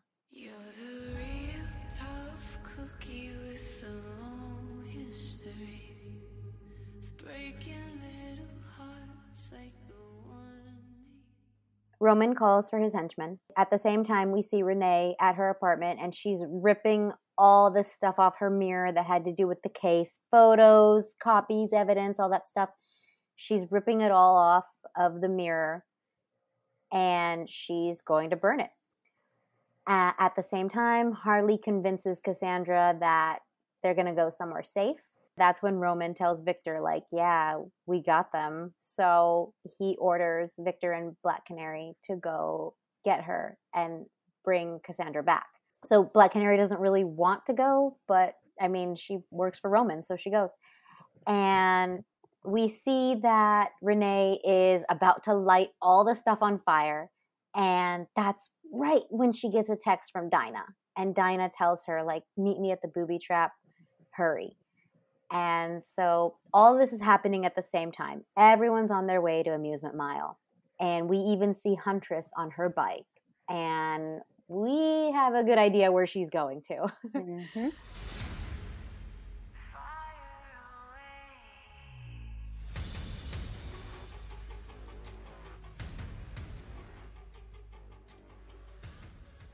There's a break from the music here. And this is when Victor sees that Dinah has been texting someone. And so he makes her pull over. He calls Roman and he's like, She betrayed you. Roman says, like, no, don't kill her. I'll come to you. And he puts on the black mask. Yes. Me with your best shot. Why don't you hit me with your best shot? Chills. Hit Me With Your Best Shot was written by a man named Eddie Schwartz. This song is perhaps his most well known work. Some of the other songs he has written include Don't Come to Me, The Doctor by the Doobie Brothers, and When There's Time for Love, sung by Lawrence Gowan. This song, Hit Me With Your Best Shot, was originally performed and recorded by a woman named Patricia Andrzejewski. otherwise known as Pat Benatar, The one and only. My number one woman in rock. this song was released as a single on September 15th, 1980, and was featured on Pat Benatar's second album, Crimes of Passion, released August 5th of that same year. Crimes of Passion held the number two spot on Billboard's 200 for five weeks in the US in early 1981. The only album above this was Double Fantasy by John Lennon and Yoko Ono. Wow, Yeah, so that's pretty amazing. that is. This song was Pat's first top 10 single. This album has been certified platinum four times in the US and five times in Canada. In Billboard magazine, their 1981 year end album rank placed this album at number five. The album's performance peaked at number two in Canada and in France. It peaked at number six in New Zealand. Crimes of Passion earned Pat Benatar her first Grammy Award in 1981 for Best Female Rock Vocal Performance. So, of course, in this film, we get a cover by Adona. I didn't find a whole lot of information about her, hence why I kind of covered a lot of Pat's uh, accomplishments with the song. But um, I did get some info about Adona from Spotify, from her About. But as far as I could see, she doesn't even have a Wikipedia page. So if Oh, you're an Adona wow. fan, if you want to make that happen, I'm sure she would appreciate that. um, but what I did learn about her is that she is a Nashville based creative. And in addition to this film, her music has been featured in Lucifer, Pretty Little Liars, and Batwoman. Wow. Um, I'm surprised there's not something on her because her voice is so amazing too. Yeah, and this is a really beautiful rendition of the song. Like it's it's very ballady and haunting and yeah, I I really like like the register of her voice, if that makes sense. Mm-hmm. Absolutely, yeah. Yeah. It's very like, um, not whimsical, but it's kind of like a whisper-esque thing, if you will. And she hits these minor tones that make the song just, ugh, it's like that haunting, you know? Yeah, exactly. And it's as soon as the moment I was watching this in theaters and this song came on, I was just like, "Oh my god, I didn't think the soundtrack could get better." And it did. um, one tiny fun fact that I wanted to include about this part of the film in that scene while the song is playing and Renee is about to light everything on fire, her TV in the background is on.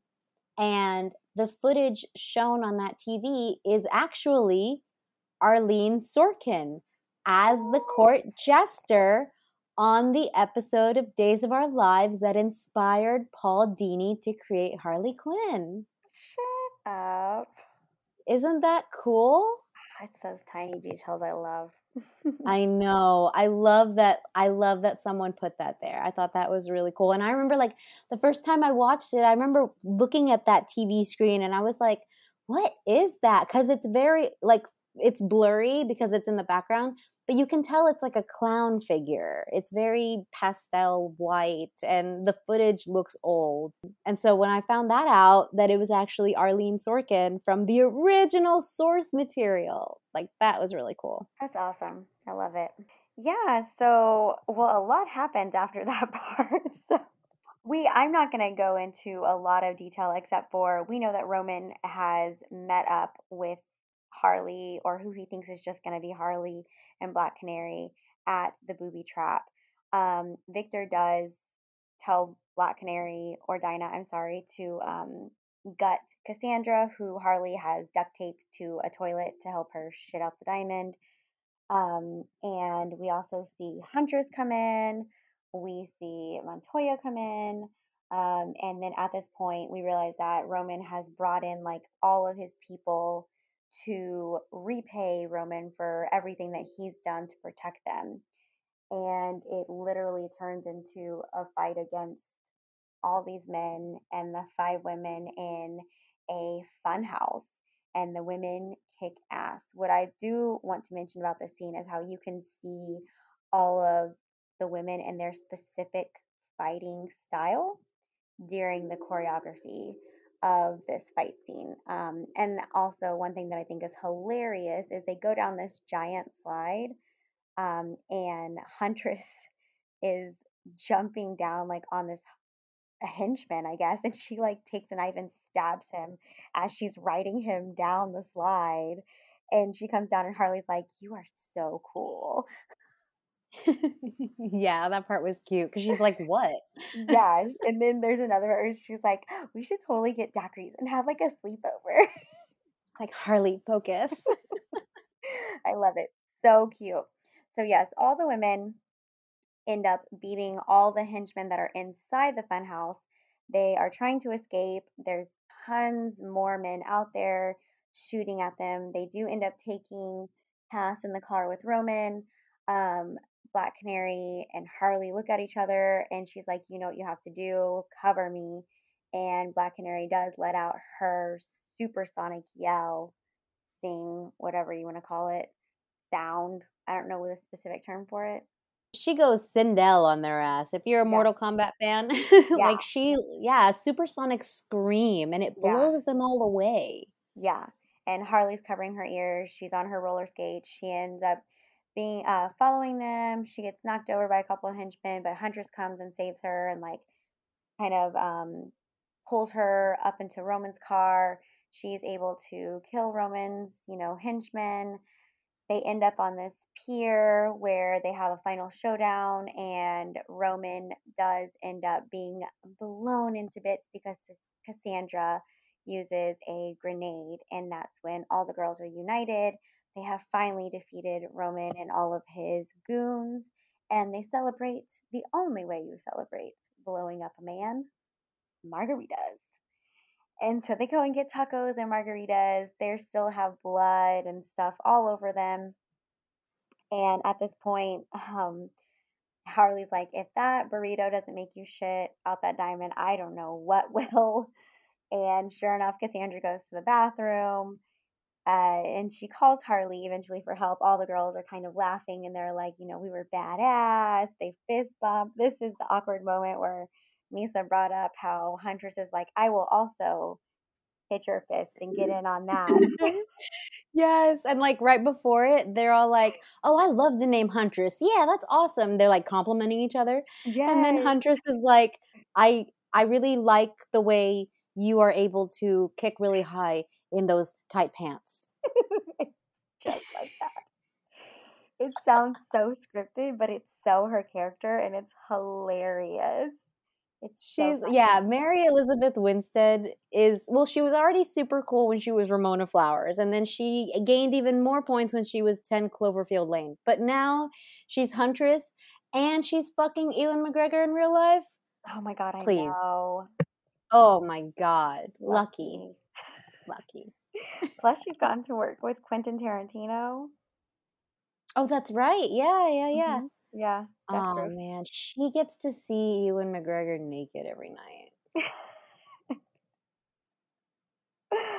All right, so Cass does run to the bathroom and then she calls for Harley to bring the colander because she's gonna shit out the diamond. So Harley goes in. The other three are gushing about how great they were, and then they hear Harley and Cass uh, take off in Canary's car. At this time, um, we do start to hear our next song, which is one of my absolute favorites in this entire soundtrack, and it is Woman by Kesha. I'm a motherfucking woman, baby, alright. I don't need a man to be holding me too tight. I'm a motherfucking woman, we hear the song as we kind of get that typical like this is where they are ending if you will harley's telling us where everyone is. Um, montoya has officially quit because of course the chief takes credit for roman and his entire coons um, being caught and she like throws the paperwork up. She literally is drinking out of a flask with her box as she walks out because she gives no fucks. Um, they were able to get huntress's family's codes off of the diamond and she gets all of the family money and is funding the birds of prey which consists of montoya black canary and huntress harley does sell the diamond at a pawn shop or she pawns it and she gets a nice chunk of change, which she invests in her own self, her business. She does end up finding Bruce and being reunited with him, and she has made Cass the apprentice. And she says that she's not a softie, she just loves her. The two end up driving off into Gotham in the car that they took from Canary and eating their perfect egg sandwiches.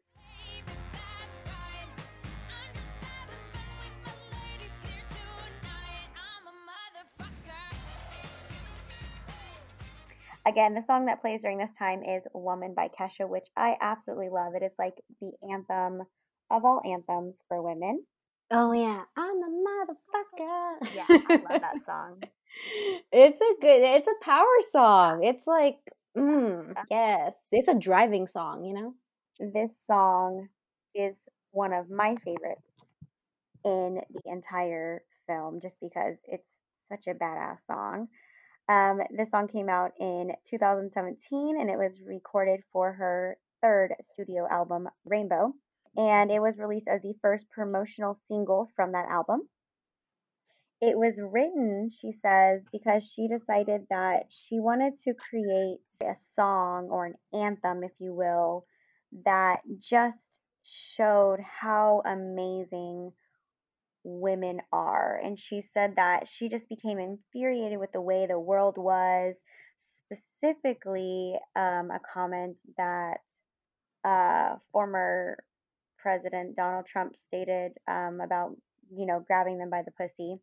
And that was actually the song that led to the song's creation because she stated that she was a feminist. She's always been a feminist, and she just talks about how women are badass and she wanted this song to be about badass motherfucking women who you don't want to fuck with. And that's a direct quote. Um, and it literally states that in this song.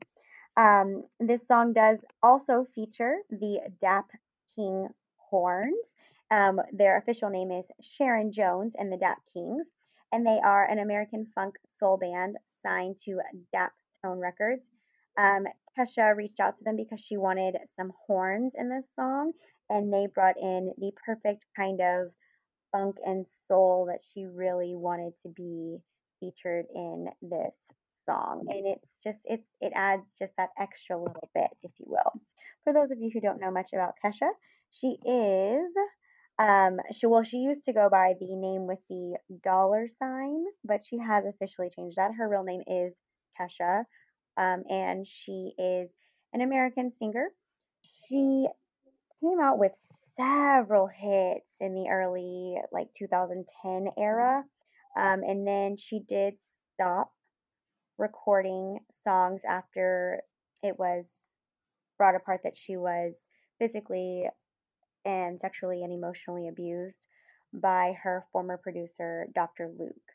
Um, and she did end up suing him um, and went through a whole ordeal with him um, because of the contract that she was in. And so she did stop writing music and producing music, singing music, touring, doing anything because of that whole issue.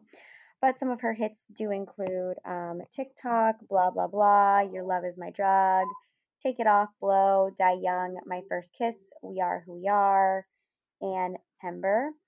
Um, she, one of the things that I love about Kesha most is that people typically kind of think of her as like that party singer, but she actually has a really good voice.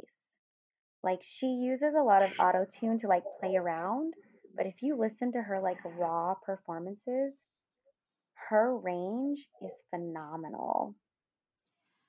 Yes, I absolutely agree. And I think that you're right. Like people write off Kesha. Like people don't give Kesha enough credit. I would say two artists that like they use autotune for the sake of like their genre and their sound, but their voices can do so much more. Kesha and T Pain. 100%. T Pain has a great voice. I don't care what anyone says. That man can sing. Holy shit, guys. Like, go listen to, go to YouTube. Uh, I'll put some clips on the blog because, yeah, Kesha has a great voice. And on top of that, like, yeah, she has that particular sound that might not be for everybody, but you know, if you go in and you learn a little more about who she is and you read those lyrics, like I know one thing about Kesha that I learned early on is that she actually got her start because she was Paris Hilton's assistant. Yeah. She has a song literally called Paris Hilton's Closet. Mhm. And it just it amazes me that that that's kind of how she got her start and then i remember the whole thing with dr luke happening and that was awful and i remember her and lady gaga really bonded during that that era and i thought that was really sweet because they're both such advocates for mental health now Mhm. Absolutely.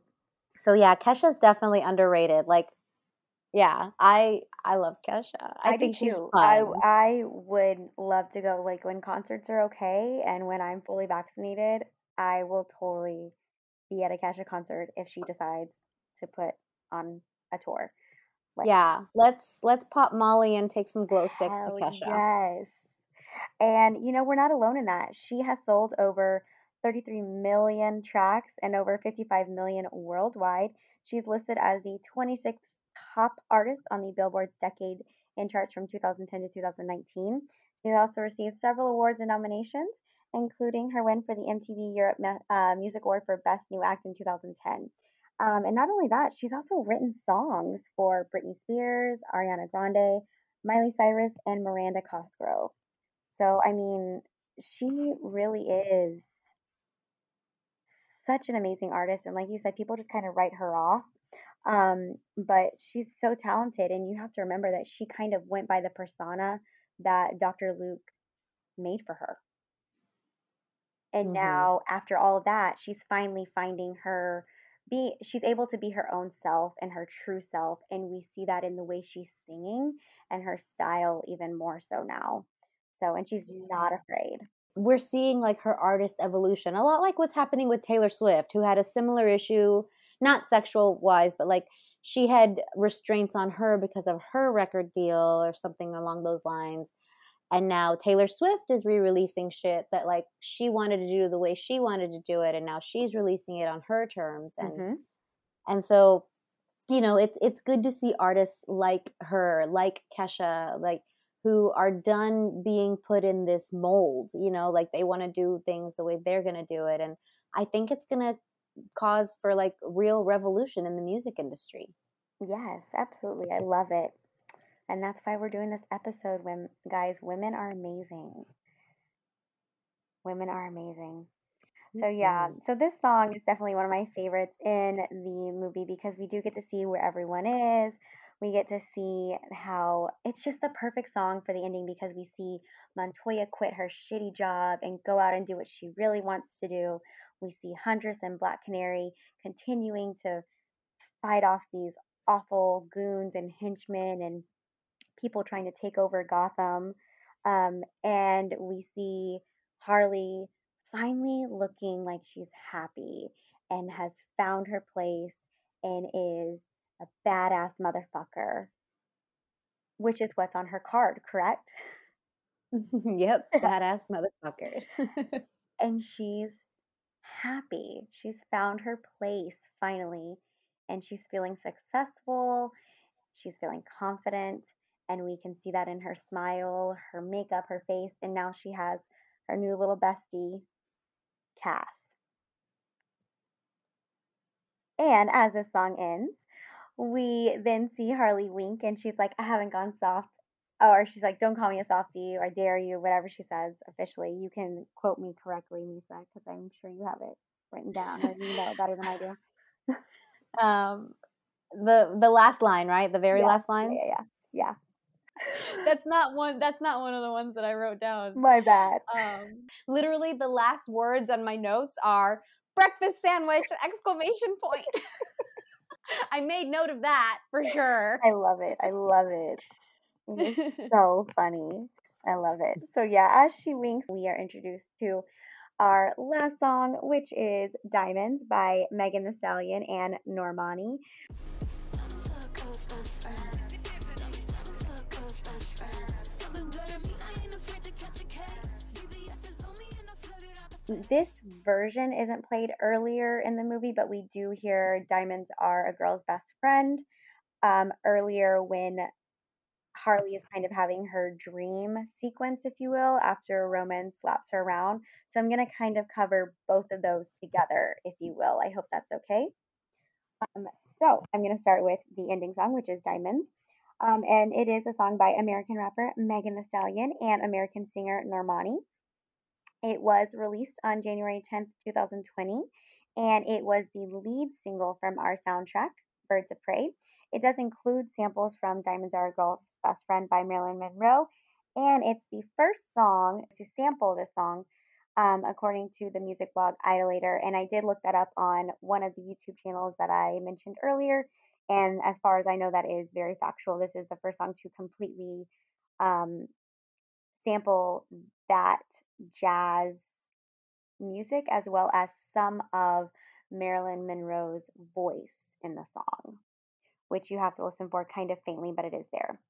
Um, this song was written by several people, including Megan Thee Stallion and Normani, as well as Edgar Machucho, Julie Stein, Cameron Glasper, Leo Robin, Lois Bell, Madison Love, um, Centauri. Ooh, I'm gonna mess this up. I apologize. Kapanin and Taylor. Um, and it's a mix of pop and hip hop, and it is about female empowerment and moving on from relationships. Um, this song is awesome. It's one of my favorites, and Megan and Normani do a great job in this song. Like they're just so strong and you can hear it in their voices and I love it. So, a little bit about Megan. She is from H Town and she grew fame um, from her freestyle on social media platforms such as Instagram. Um, she has blown up since 2018 and when she released her first mixtape, Fever. Um, and now she is like the woman to be. Everyone wants to have her featured on their songs. Um, she's had Beyonce work with her as well as Cardi B, Ariana. Like she is the it girl right now. Several of her songs, um, including Savage and WAP, that she's been featured on, have reached number one on the US Billboard Hot 100. Um, and she became the first female hip hop artist at the 63rd Annual Grammy Awards to win Best New Artist since Lauryn Hill in 1999. It has been that long, guys. God, and her voice too. Love her. Oh my gosh. I know. The Miseducation album. Wow. Yes. Yes, she's amazing. So, just a little bit more about Megan's accolades. Um, she does have several awards under her belt already, um, including two BET Awards, five BET Hip Hop Awards, two MTV Music Video Awards, a Billboard Woman in Music Award, and three Grammy Awards. And 2020, Time named her one of the 100 most influential people in the world on their annual list. I love that she is from Texas. She was born in San Antonio, moved to Houston as soon as she could, and did end up graduating from Pearland High School. I went to Pearland, um, so that's exciting. And she was a student at Prairie View A&M. So I mean, she stayed in the area. She literally went to school down the street from us. She is all about women empowerment. Um, she is beautiful, thick, voluptuous, gorgeous, gives zero fucks. Love her. Love her. Her her rhymes are amazing. Like she is one of the top women right now for sure, for sure. Um, and Normani, same thing. She is a phenomenal American singer and dancer, and she is featured on the song as well. Most of you who do know her know that she um, was a member of the girl group Fifth Harmony, um, which was a part of that American TV series The X Factor. Um, but she was a part of the group. She did compete in Dancing with the Stars. Um, and then from there, she did also collaborate with lots of people, including um, Khaled, um, Calvin Harris, um, Sam Smith, just to name a few. She's also worked on songs with Ariana Grande and Nicki Minaj for other movies, such as Charlie's Angels, which I thought was cool. I didn't see that movie, but um, that's really awesome that she's been on some other soundtracks. Um, and just a little bit of background information. She was not born in Texas. she was born in Georgia, but she did end up relocating to Pearland, which I thought was very interesting since that's where Megan went to school. Um, and they worked together to feature parts of, like I said, Diamonds Are a Girl's Best Friend, which is a, a song that was introduced by Carol Channing and the original Broadway production of Gentlemen Prefer Blondes. That was sung by one of my favorites, Marilyn Monroe.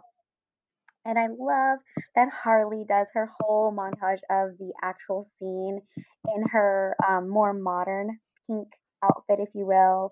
The very famous pink scene with her pearls and diamonds and all the men fawning over her. And then Roman is there. And it's just beautifully shot and just a great, great homage to Diamonds Are a Girl's Best Friend from the Broadway production of Gentlemen Prefer Blondes. So cute. Just to cover a little bit about Marilyn Monroe. Gosh, I don't even know if you can cover just a little bit about her. Oh, I know. She's got, she was only on this earth for so long, but there's like so much Yeah. about her. Norma Jean. Norma Jean. How I loved you. Gosh, okay, just in a nutshell, I mean, she is an American actress, model, and singer who is known for playing that very perfect, voluptuous blonde bombshell, and she became one of the most popular sex symbols in the 50s and early 1960s. Um, she was also one of the top billed actresses for about a decade, and her estimated uh, films grossed what would be now about $2 billion by the time of her death in 1962. Um, she is a major icon of pop culture. Um, I don't know anyone who doesn't know who Marilyn Monroe is just by, you know, a very stylistic picture, even. People know it's Marilyn Monroe. Yeah, if there was a Mount Rushmore for pop culture, she would be one of the four. Absolutely. Absolutely. She has tons of movies under her belt, including How to Marry a Millionaire, uh, Gentleman Prefers Blondes, Niagara. She did pose for Playboy. She lived her best life. She was a very sweet person. She did struggle with addiction and mood disorders. She was married to a couple famous people, including Joe DiMaggio and playwright Arthur Miller, and supposedly had an affair with a president. You know, conspiracy theories, whatnot. You don't believe that one? I do, but not Oh, everyone does. Okay. you you made it sound like you were kind of shrugging it off, like whatever. No, no. I don't want to speak ill, but uh, you know, people have their theories and whatnot. Um, but she did sadly die at the age of 36 after overdosing on pills in her home in Los Angeles. And her death is also a source of conspiracy theory. Absolutely, because even though it's it's actually ruled a probable suicide, which they don't know for sure. Always taken too young. I remember when I was in high school and I was watching a, a made for TV movie about Natalie Wood. Mm-hmm. And I, for those of you who may not know, Natalie Wood was um, Maria from West Side Story and a few other things that I, I can't name right now. She was famously married to Robert Wagner and famously died on a boat with Christopher Walken and all that stuff. Um, and there's a scene in the made for TV movie where Natalie Wood met Marilyn Monroe.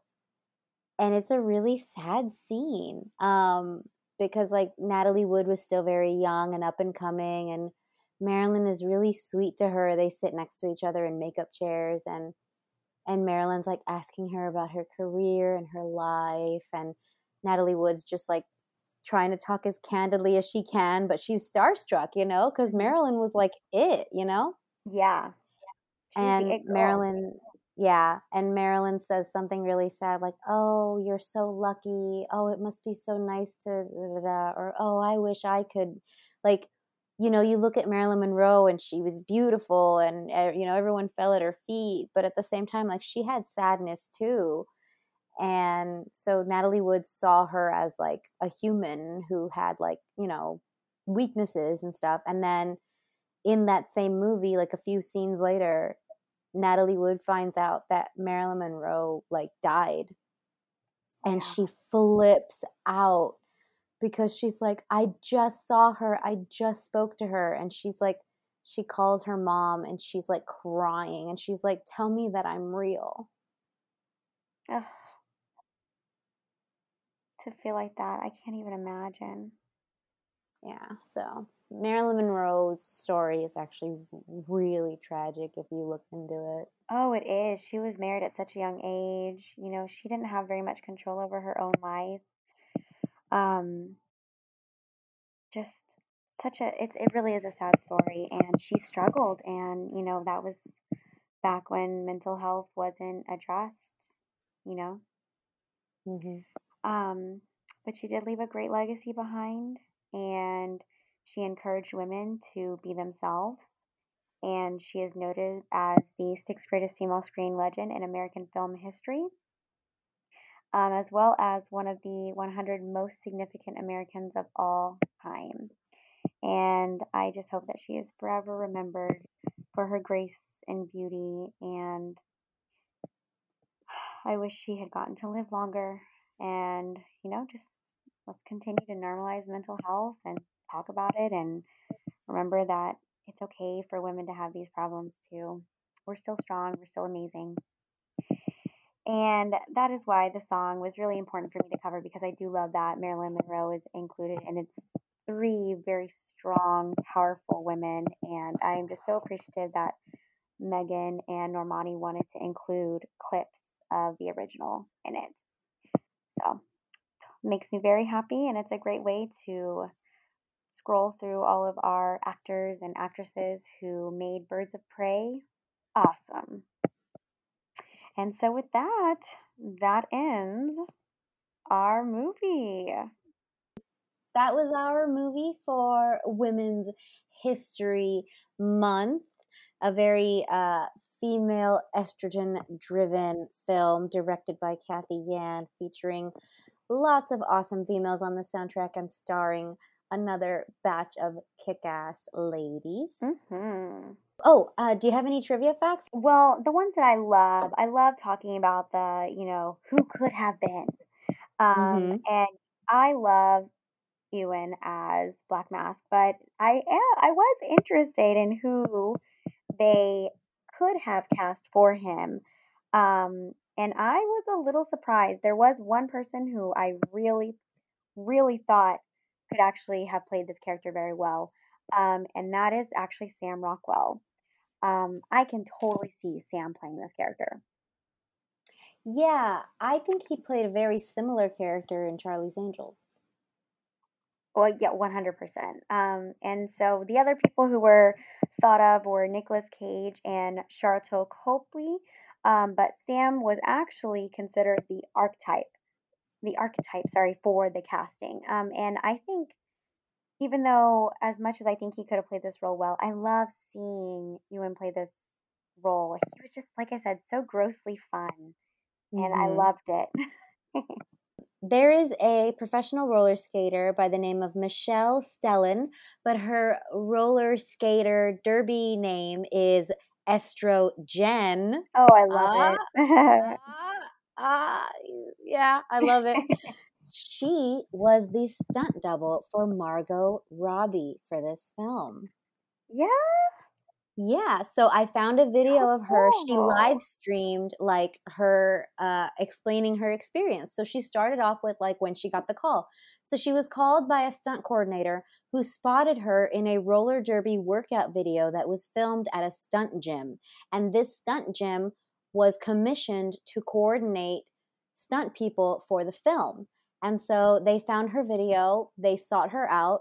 They were looking for someone to do the stunt where Harley is on the skates and hanging onto the back of a car. Right.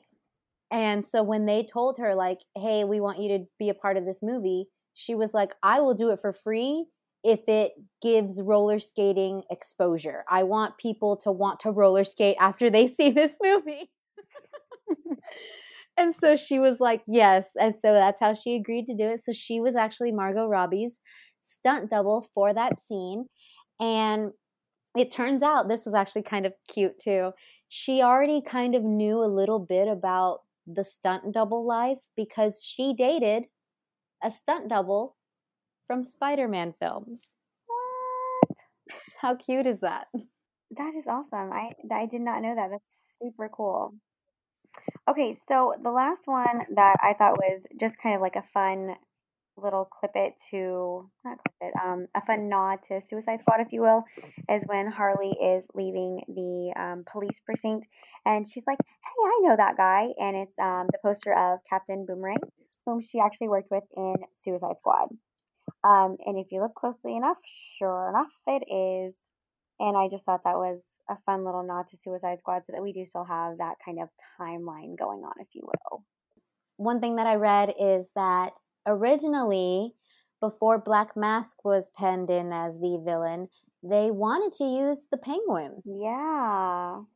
But they changed this because he's actually going to be appearing in the upcoming The Batman Mhm. uh, that's coming out in 2022, starring Robert Pattinson as a young Bruce Wayne. Uh, this is about a year into his Batman years, so that's why he's a fairly younger Batman than some of the other guys who've recently been casted in the last decade or so. So that should be really interesting. But I mean, don't get me wrong, nothing against Black. I'm glad that we got the film that we got, but I'm so intrigued by the thought of Penguin and Harley interacting in live action film. So Cathy um, was actually the Mandarin consultant for Huntress's dialogue with Doc, and um, she taught Mary Elizabeth everything during that part. Um, and she was very proud, of course, Cathy was, but I know audience and fans quickly praised Mary um, for doing so well with her Mandarin during that scene and speaking so fluently and like a true Mandarin speaker would. I thought that was cool too that Cathy did that as well as, you know, directing and everything else that she's doing. So she was a busy, busy lady. Yeah, that's awesome. It sounds like she was really hands on on this film, which I think is great. Oh, yeah. You can tell. For the breakfast sandwich scene, the eggs in the breakfast sandwich are actually duck eggs because Margot Robbie is allergic to chicken eggs. Yeah. I thought that was interesting. Speaking of that amazing breakfast sandwich, there are two YouTubers that we follow that have actually recreated this sandwich. One is Andrew Rea on Binging with Babish, or I guess now he goes by Babish Culinary Universe. And um, the other is our beloved Rosanna Pansino, who pretty much right after this movie came out, she did she dressed up just like Harley with the jacket and the pigtails and she recreated this sandwich and she even wrapped it up in the paper and it Mhm. was perfection. It's so so cute. I will put the videos on the blog. Love it.